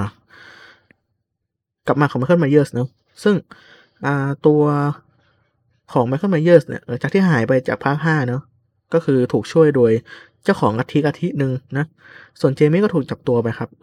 อ่า เจมี่เนี่ยก็หายตัวไปหลายปีนะ จนกระทั่งนางเนี่ย ตั้งท้องกับ Michael Myers นะครับ อืม เพราะว่าถูก อ่าลุงของตัวเองข่มขืน เออ นะก็ค่อนข้าง dark เลยนะอืมด้วยการใช้วิธีบูบูชายัญของลัทธิเนี่ยจนเกิดกลายเป็นลูกของเธอขึ้นมานะฮะซึ่งกลายเป็นว่าก็ก็คือเป็นลูกของไมเคิลเนี่ยแหละอืม ซึ่งนางก็หนีออกมาจากที่แห่งนั้นครับ อืมลัทธิเนี้ยเป็นลัทธิที่ อ่า เป็นแปะแปะประหลาดนะบูชาแบบซาตานในประมาณเนี้ยเออ อืม ก็ เลยกลายเป็นว่าแบบเมื่อเธอหนีออกมา เธอก็ซ่อนลูกเอาไว้เนาะแล้วก็สุดท้ายก็ถูกไมเคิลไมเยอร์ตามตัวเจอแล้วก็ฆ่าตายถูกฆ่าตาย เจมี่ก็เลยตายนะฮะ แล้วก็จะมีตัวละครใหม่โผล่มาก็คือตัวละครทอมมี่ ซึ่งแสดงโดยพอลัสอืม ก็คือคนแสดงแอนแมนนั่นแหละ ของจักรบาลมาวิลนะอืมรูปหล่อของเรานั่นเองนะอืมพอลัสก็ อ่าเป็น แสดงเป็นทอมมี่เนาะทอมมี่เป็นเด็กที่ลอรีสโตดอ่าตัวละครหญิงภาคแรกเนาะอืม เลี้ยง เออเป็นเป็นพี่เลี้ยงอยู่ ก็กลับมาจัดการกับไมเคิลไมเยอร์นะฮะดรแซมลูมิสก็ได้ยินนะฮะอ่าเสียงที่เจมี่ทิ้งไว้ก่อนที่จะถูกฆ่าตายด้วย การโทรคุยกับรายการวิทยุนะฮะก็ทั้งคู่ก็ได้ทั้งทอมมี่เนาะ แล้วก็แซมลูมิสเนี่ยก็ได้ออกตามล่าไมเคิลไมเยอร์สนะครับ จนพบกับความจริงที่ว่าไมเคิลไมเยอร์สเนี่ยเขาถูกตัวอักษร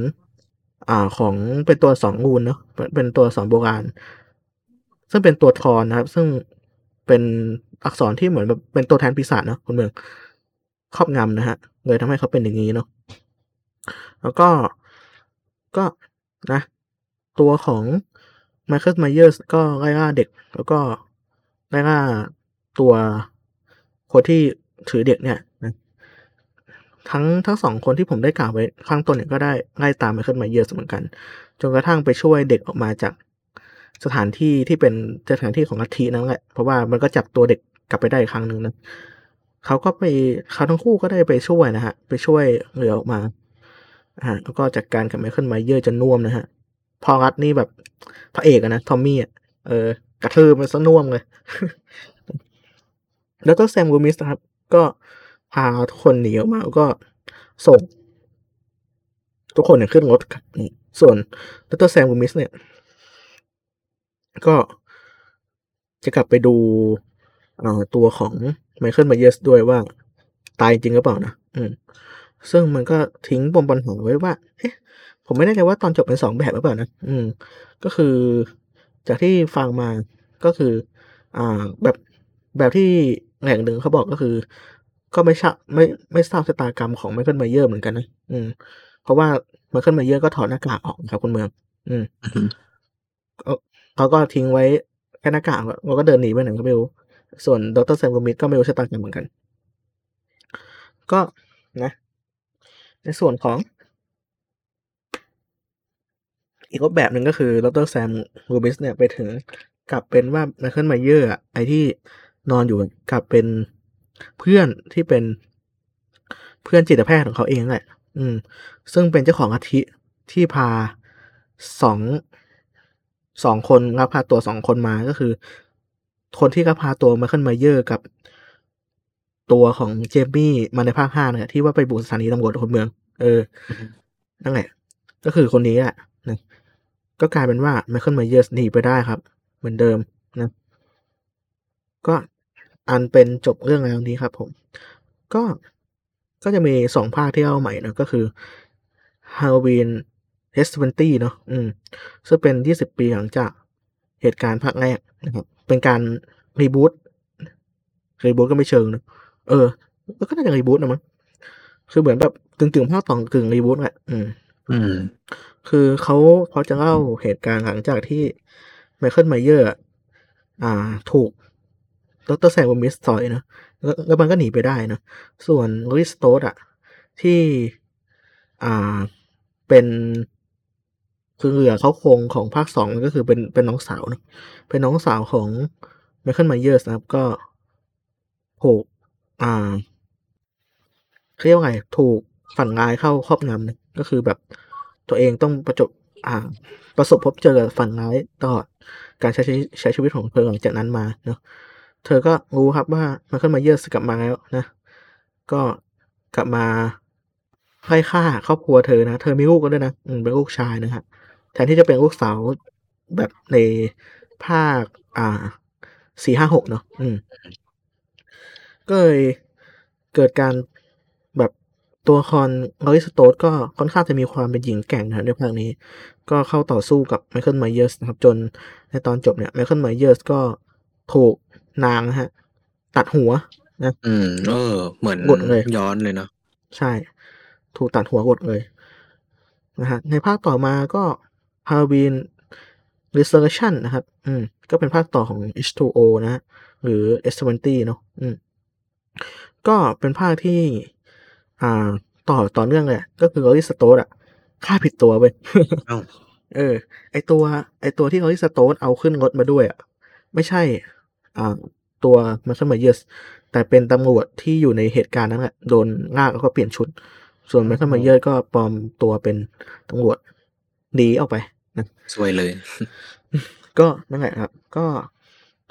ทำให้มันตามล่าลอรี่สโตรดจนทำให้ ลอรี่สโตรดอะถึงแก่ชีวิตในความตายในที่สุดเนอะอืม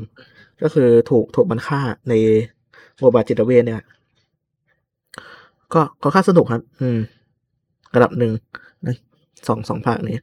ถ้าถ้าไม่ยึดติดกับต้นฉบับมากอะนะเอออืมครับมันก็ก็ออกทะเลจริงๆแหละ ตามที่คุณอืมไผ่บอก ใช่ แต่ว่า อ่า researchation มันจะเก่าหลัง H2O H20 เนี่ย อ่า ไม่ไม่เยอะนะฮะ เพราะว่าเนื้อเนื้อเรื่องส่วนใหญ่มันจะเป็นทีมของทีมงานของรายการวาไรตี้หนึ่งเนี่ย ไปอ่าทำการล่าท้าผีเนอะเหมือนเหมือนแบบสำรวจตำนานเมืองว่าทำไมแบบไมเคิลไมเยอร์ถึงกลายเป็นฆาตกรได้ ในบ้านของไมเคิลไมเยอร์เนอะเออครับซึ่งก็นะครับ เจอไมเคิลไมเยอร์ฆ่าในนั้นแหละนะ เพราะว่าไมเคิลไมเยอร์เนี่ยอ่าเขาแฝงตัวอยู่ใต้บ้านนะฮะอืม ก็ อ่า มีผู้รอดชีวิตออกมาได้ก็คือ เป็นเจ้าของรายการกับผู้รอดชีวิตผู้หญิงคนหนึ่งเนาะแล้วก็ตัวของไมเคิลไมเยอร์สเนี่ยก็ถูกอ่า ไฟช็อตจนร่างกายไหม้อืม ซึ่งเฉยครับว่ามันไม่ตายฮะ มันลืมตาขึ้นมา หลังจากที่ถูกส่งไปในโรงพยาบาล ในหอในหอที่บรรจุศพเนอะเออพอพูออกมาปุ๊บมันลืมตาเลย แต่ทางที่ร่างกายมันไม่เกรียมมันก็เป็นอันจบของจักรบาลของแบบใหม่เนอะเพียงเท่านี้นะฮะเพียงเพียงเท่านี้ เออ ก็ต่อมาก็จะเป็นการรีบูตครับผม ก็จะอาจจะเป็นภาคเกือบๆจะล่าสุดนะ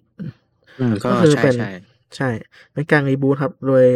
ภาคแรกเนี่ยฮาโลวีนในปี 2007 เนี่ย ก็เป็นการ reboot ไมเคิลไมเยอร์ขึ้นมาใหม่อะว่าแบบ คือจะโฟกัสชีวิตความเป็นไปในครอบครัวของไมเคิลไมเยอร์โฟกัสชีวิตวัยเด็กของเขามากกว่า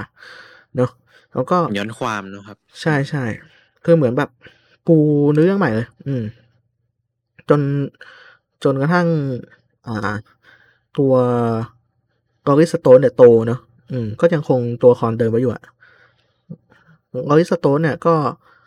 ไม่รู้ตัวนะว่าตัวเองเองเป็นน้องเนาะเออแล้วก็ถูกถูกไมเคิลไมเยอร์ไล่ล่าก็รู้ความจริงว่าตัวเองเป็นน้องเนี่ยอืม แล้วก็ อ่า ก็เลยถูก อ่า ไล่ล่าจนด็อกเตอร์แซมกูมิสในเวอร์ชันนี้เนี่ยเขาก็กลับมาช่วยไว้ทันนะฮะ อืม ก็ในภาคต่อมาก็ไมเคิลไมเยอร์สเนี่ยก็ไล่ล่าอยู่นะ แล้วก็ จับลอาริสโตสไปเป็นอ่าเหมือนแบบต้องการเอาตัวน้องคืนอะ่ะ เออก็เลยก็เลยก็เลยก็ อ่า จับน้องไปเหมือนแบบไปขังไว้นะฮะ แล้วก็ทำให้ลอรี่สโตรดเนี่ย เสียสติเนาะจนด็อกเตอร์อ่าแซมกูบิสเนี่ย เขาก็มาช่วยแต่ก็ถูกฆ่า เออ สุดท้าย อ่า ตัวของไมเคิลไมเยอร์สก็ถูกลอรี่สโตรดฆ่านะฮะแล้วก็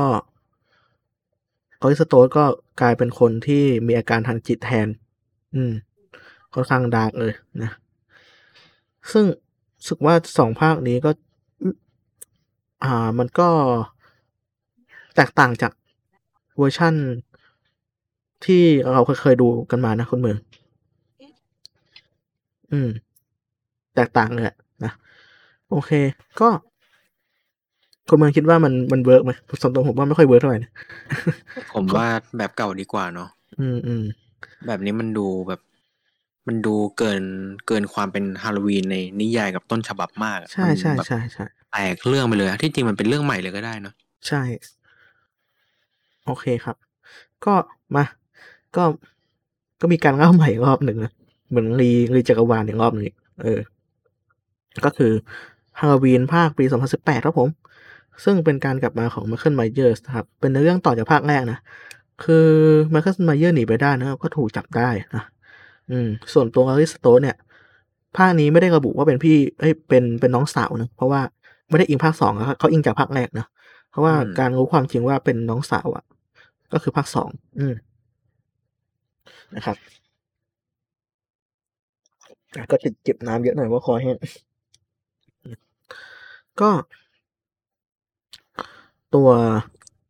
ของลอริสโตนก็ แก่ตัวมาก็มีลูกครับ แล้วก็มี อ่าสามีเนาะอืม แล้วก็มีหลานนะฮะ ก็หลานเนี่ยก็คิดว่ายายตัวเองอะบ้าไปแล้วแต่จริงๆอะยายคิดถูกมาตลอดนะฮะ เธอลอริสโตนเธอพยายามที่จะสร้างบ้านมาเป็นกับดักหมด ก็มีการเตรียมอาวุธปืนเอาเรียบร้อยเผื่อการกลับมาของ อ่าไมเคิลมาเยอร์สเนอะซึ่งจริงๆครับไมเคิลมาเยอร์สกลับมานะฮะถึงแม้จะแก่แต่ก็ยังมีแรงเยอะอยู่นะเออแรงแรงของเขาเหนือเหนือมนุษย์มากเลยนะสามารถฆ่าคนแบบปลิวได้อะเออ บีบกะโหลกแตกอะไรประมาณเนี้ยเออซึ่งมันดูเวอร์กว่าเดิม ใช่ จริงๆจริงๆมันเป็นอย่างนี้มาทุกภาคกันคุณเมือง มันเวอร์ทุกภาคตายยากด้วยอืม โดนยิงโดนอะไรก็ นะฮะ ไม่ตายนะ ก็สุดท้ายก็ เป็นอันว่าลอรี่สโตรดแล้วก็ลูกกับหลานเนอะก็เลยวางแผนกันจัดการกับอ่าตัวของไมเคิลไมเคิลไมเยอร์สได้สำเร็จครับผม ซึ่งขังไมเคิลไมเยอร์สไว้ในบ้านแล้วก็เผาบ้านไปพร้อมกับไมเคิลไมเยอร์สเลยนะด้วยกับดักนะครับไมเคิลไมเยอร์ก็นะ อยู่ใต้ใต้บ้านนะฮะแต่ภาคต่อมาก็ความซวยก็เกิดขึ้นครับ อันนี้เป็นเหตุการณ์ภาคต่อเนาะ ก็คือ Halloween อืม Kills ซึ่งจะฉายในโรงในในปีนี้อะนะ ก็ใครรอดูก็ดูกันได้นะ ก็จะปูขึ้นมานิดนึงฮะ เพราะว่ามันก็โผล่มาในตัวอย่างนะว่า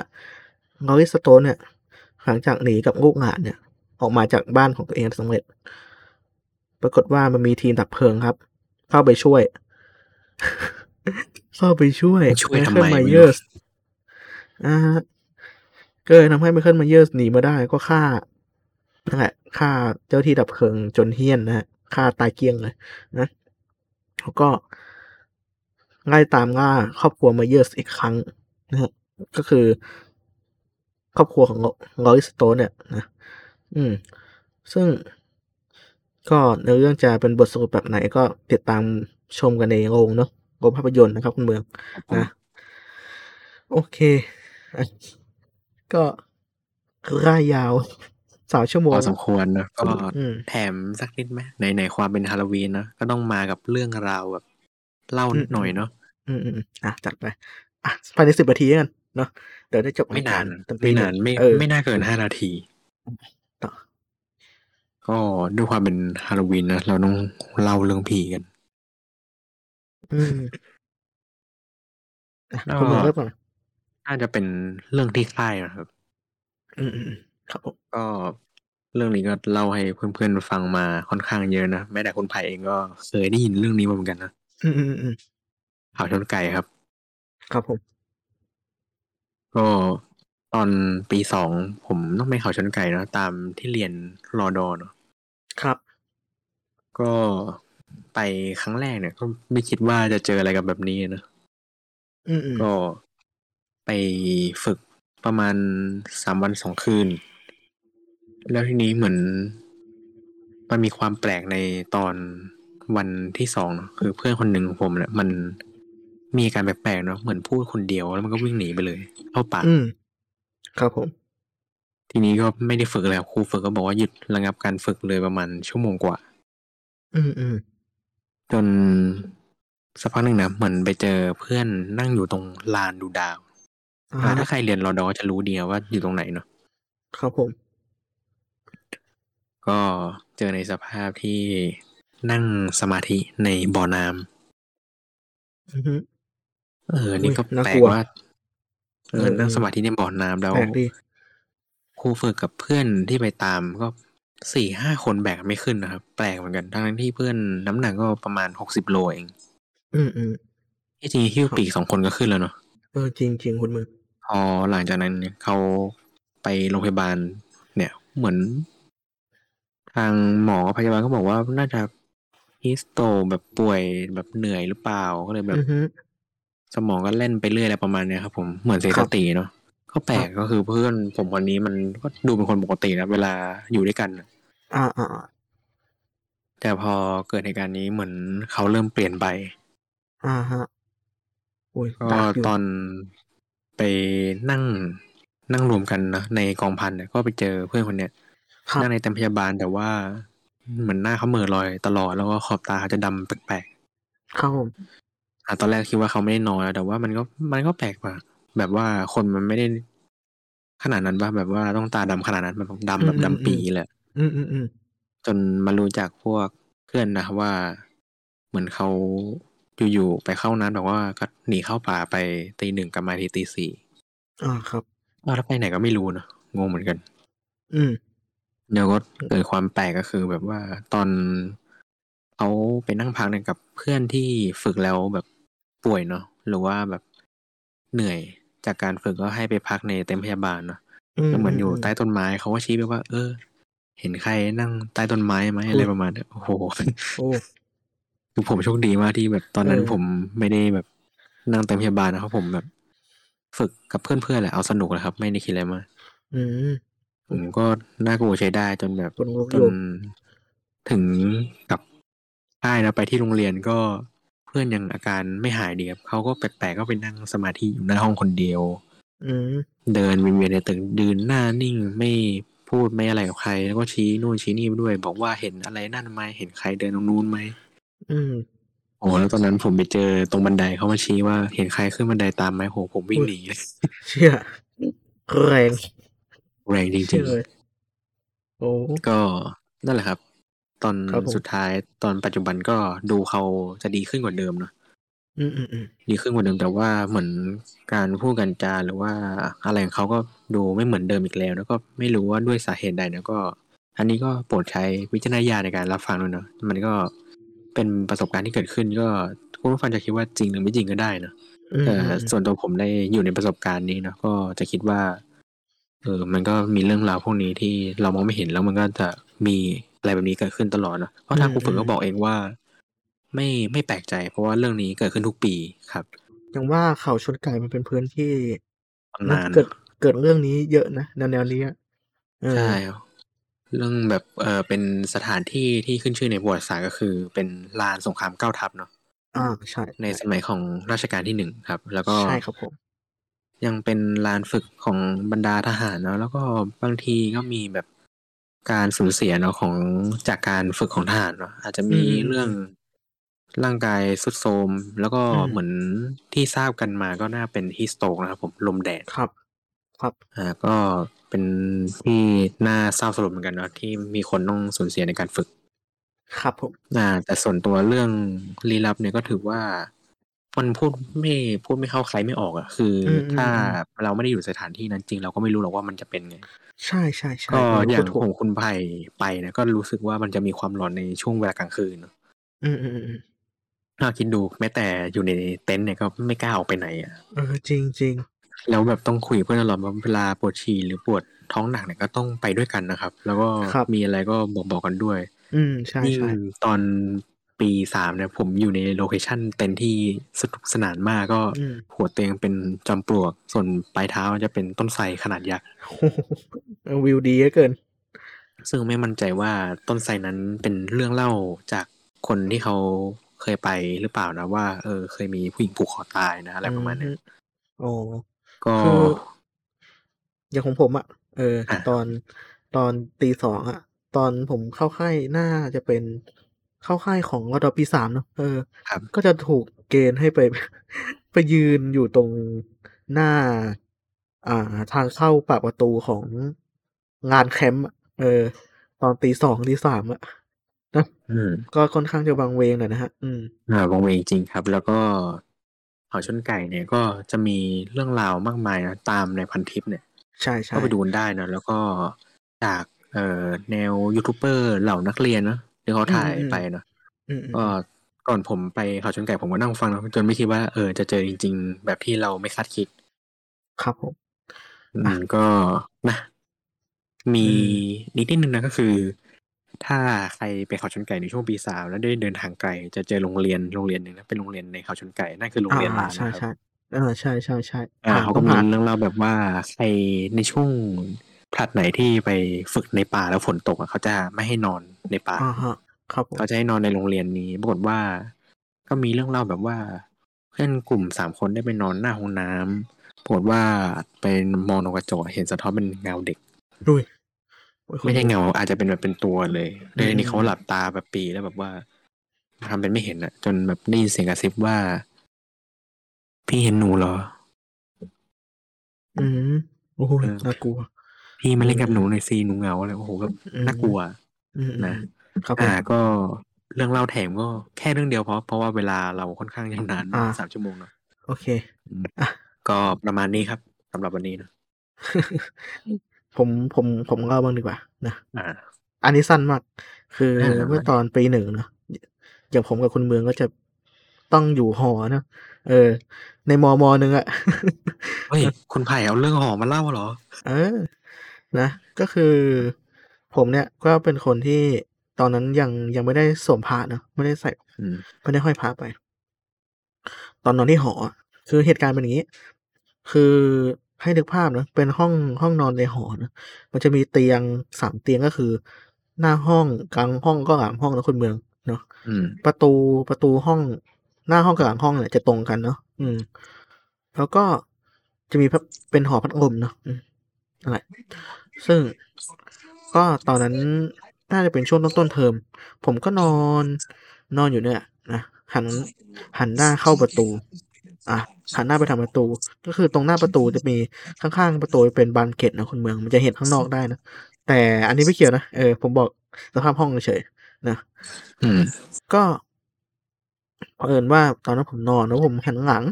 หันหลังให้กับในห้องแหละเออ ผมผมผมก็นอนกลางจะหลับเนี่ยผมก็เหมือนรู้สึกว่าถูกดึงเฮ้ยด้วยแรงแรงหนึ่งเออ ดึงนี่คือแรดึงงผ้าห่มหรือว่าดึงขาครับ ดึงดึงเสื้อครับอุ้ยเออ ดึงโอ้เสื้อขนลุกเลยช่วงช่วงเอวอะเอออืม คือแถบๆท้องอะนะเออช่วงช่วงท้องเอวเอวเนี่ยประมาณเนี้ยครับ ถูกดึงคือคือคือรู้เลยว่าเป็นแรงดึงสวนอะ มันอืมคือผมเปิดพัดลมไปข้างหลังผมไงผมเปิดมันก็จริงเว้ยแต่จริงๆแรงลมมันควรจะดันไปข้างหน้าปะอืม เออ ใช่ไหมที่มันดันไปข้างหลังเนาะ เออ อันนี้ดันไปข้างหลัง แล้วผมอะหัน ก็ค่อนข้างปากไวก็ค่อนข้างจะแบบฉุนนิดนึงว่า เอ้ยมึงเล่นหายตอนนี้วะเออ ขออย่าตใช้คำอย่างนี้เนาะเออเพื่อเพิ่มอารมณ์ก็หันหลังไปบอกเฮ้ยเล่นอะไรไม่รู้เรื่อง ไม่เล่นด้วยนะเออประมาณนี้ การการการจะอาปากพูดปรากฏว่าหันหลังไป ผมพลิกตัวกลับไป คุณเมืองเชื่อไหมเมดผมอะ ไม่อยู่คนเดียวนะ อยู่ข้างหลังห้องสุดเลยอ้าวเออ อยู่อยู่หลังห้องเลย เออ ซึ่งระยะความห่างมันหลายเมตรนะเว้ยเออ่าอผมผมนึกออกในในหอที่คุณไผ่อยู่ คือเออเออเขาจะแบ่งเป็นใช่ใช่สามโซนเนาะคือโซนตรงกลางคือจะเป็นโซนที่เตียงแค่ชั้นเดียวเนาะอืมอืมอืมอ่าครับแล้วก็โซนซ้ายสุดขวาสุดก็จะเป็นเตียงสองชั้นแล้วก็แล้วแต่ห้อง อ่าบางห้องก็เตียงคู่เนาะอืมอืมใช่อ่าใช่ครับ คือแบบอยู่ไกลมากเลยเว้ยผมผมคิดคำนวณได้แบบ ถ้าเป็นคนดึงอะยังไงมันก็หนีไม่ทันอะจังหวะที่ผมพลิกตัวอืมเออ แต่นี่คือเขานอนอยู่ข้างหลังไงอ๋อนอนอยู่ด้วยแล้วก็อืมในห้องเมย์คนอื่นไม่อยู่อะครับ ใช่ใช่ผมก็เลยเฮ้ยไอเชียแม่งไม่ใช่ละมันไม่ใช่ละหลับดีกว่าเนาะก็จังหวะนั้นผมก็ เออ ผมผม พอผมกลับบ้านไปผมก็เอาเรื่องนี้กับครอบครัวนะแล้วก็พ่อก็ให้พระมานะฮะ อืม ประมาณเนี้ยนะก็เป็นเรื่อง ผมเป็นเรื่องก็ว่าหลอนอยู่นิดนึงอืมผมก็ว่าอยู่ทำไมตอนอยู่คันลักเราเจอกันทุกวันทำไมคุณถึงไม่เล่าเรื่องนี้เลย ผมเข้าใจเฮ้ยนะคือแบบมันอยู่ในห้องมันก็แบบมีความแบบนะเออมีความกลัวใช่ไหมกลัวนิดนึงคือคือบางทีมันต้องเก็บไว้คุณเมืองไคลแม็กซ์เออใช่คุณไผ่เอาจริงเออๆเอาจริง ๆ นะครับ คือ ในสถานที่ที่ผมกับคุณไผ่อยู่ก็เพื่อนของพวกเราก็มีประสบการณ์มาเยอะนะอืมอืมอืมไม่ใช่เดี๋ยวแค่คุณไผ่อย่างเดียวใช่คือครับของผมก็มีนะ แต่ว่าตัวผมอาจจะไม่เจอ แต่เพื่อนอืมผมจะเจอ เดี๋ยวเดี๋ยวก็ค่อยๆนัดเพื่อนมาเล่ากันแล้วกันนะฮะ อาจจะมีเอ episode พิเศษนะ เกี่ยวกับอ่าเป็นเล่าเรื่องผีพิเศษอาจจะเป็นปีหน้าอ่าเอออะก็รอดูนะครับ ครับผม โอเค ก็ประมาณนี้เนอะเรื่องเราสองคนแบบทันทีเนอะอืมอาจจะแทงครับผม ครับก็อ่าอืม คือ episode เนี้ย คืออยากจะบอกว่า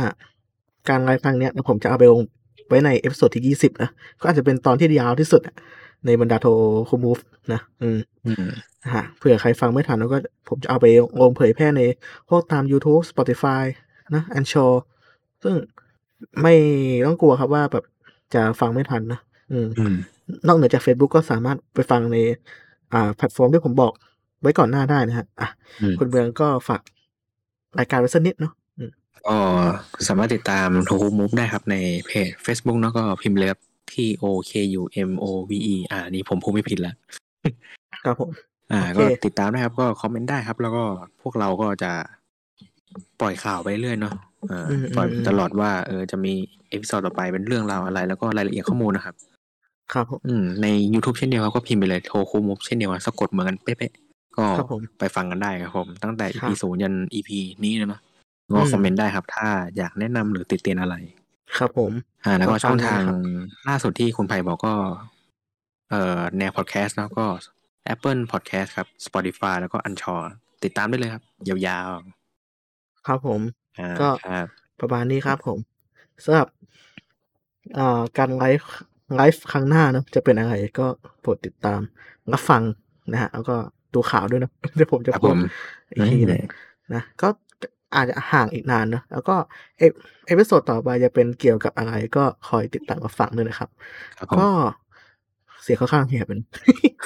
พูดยาว พูดยาวนะเออต้องสามชั่วโมงนะ พูดไปได้ไงวะนะก็สำหรับโทคุมูฟ episode นี้ฮะก็การไลฟ์ครั้งนี้นะฮะ การไลฟ์ครั้งนี้ก็ขอขอบคุณที่เข้ามารับฟังด้วยนะครับ พบกันใหม่ครั้งหน้าครับนอนหลับฝันดีราตรีสวัสดิ์ครับ สวัสดีครับผมสวัสดีครับสุขสันต์วันฮาโลวีนครับผมครับสุขสันต์วันฮาโลวีนครับ บ๊ายบาย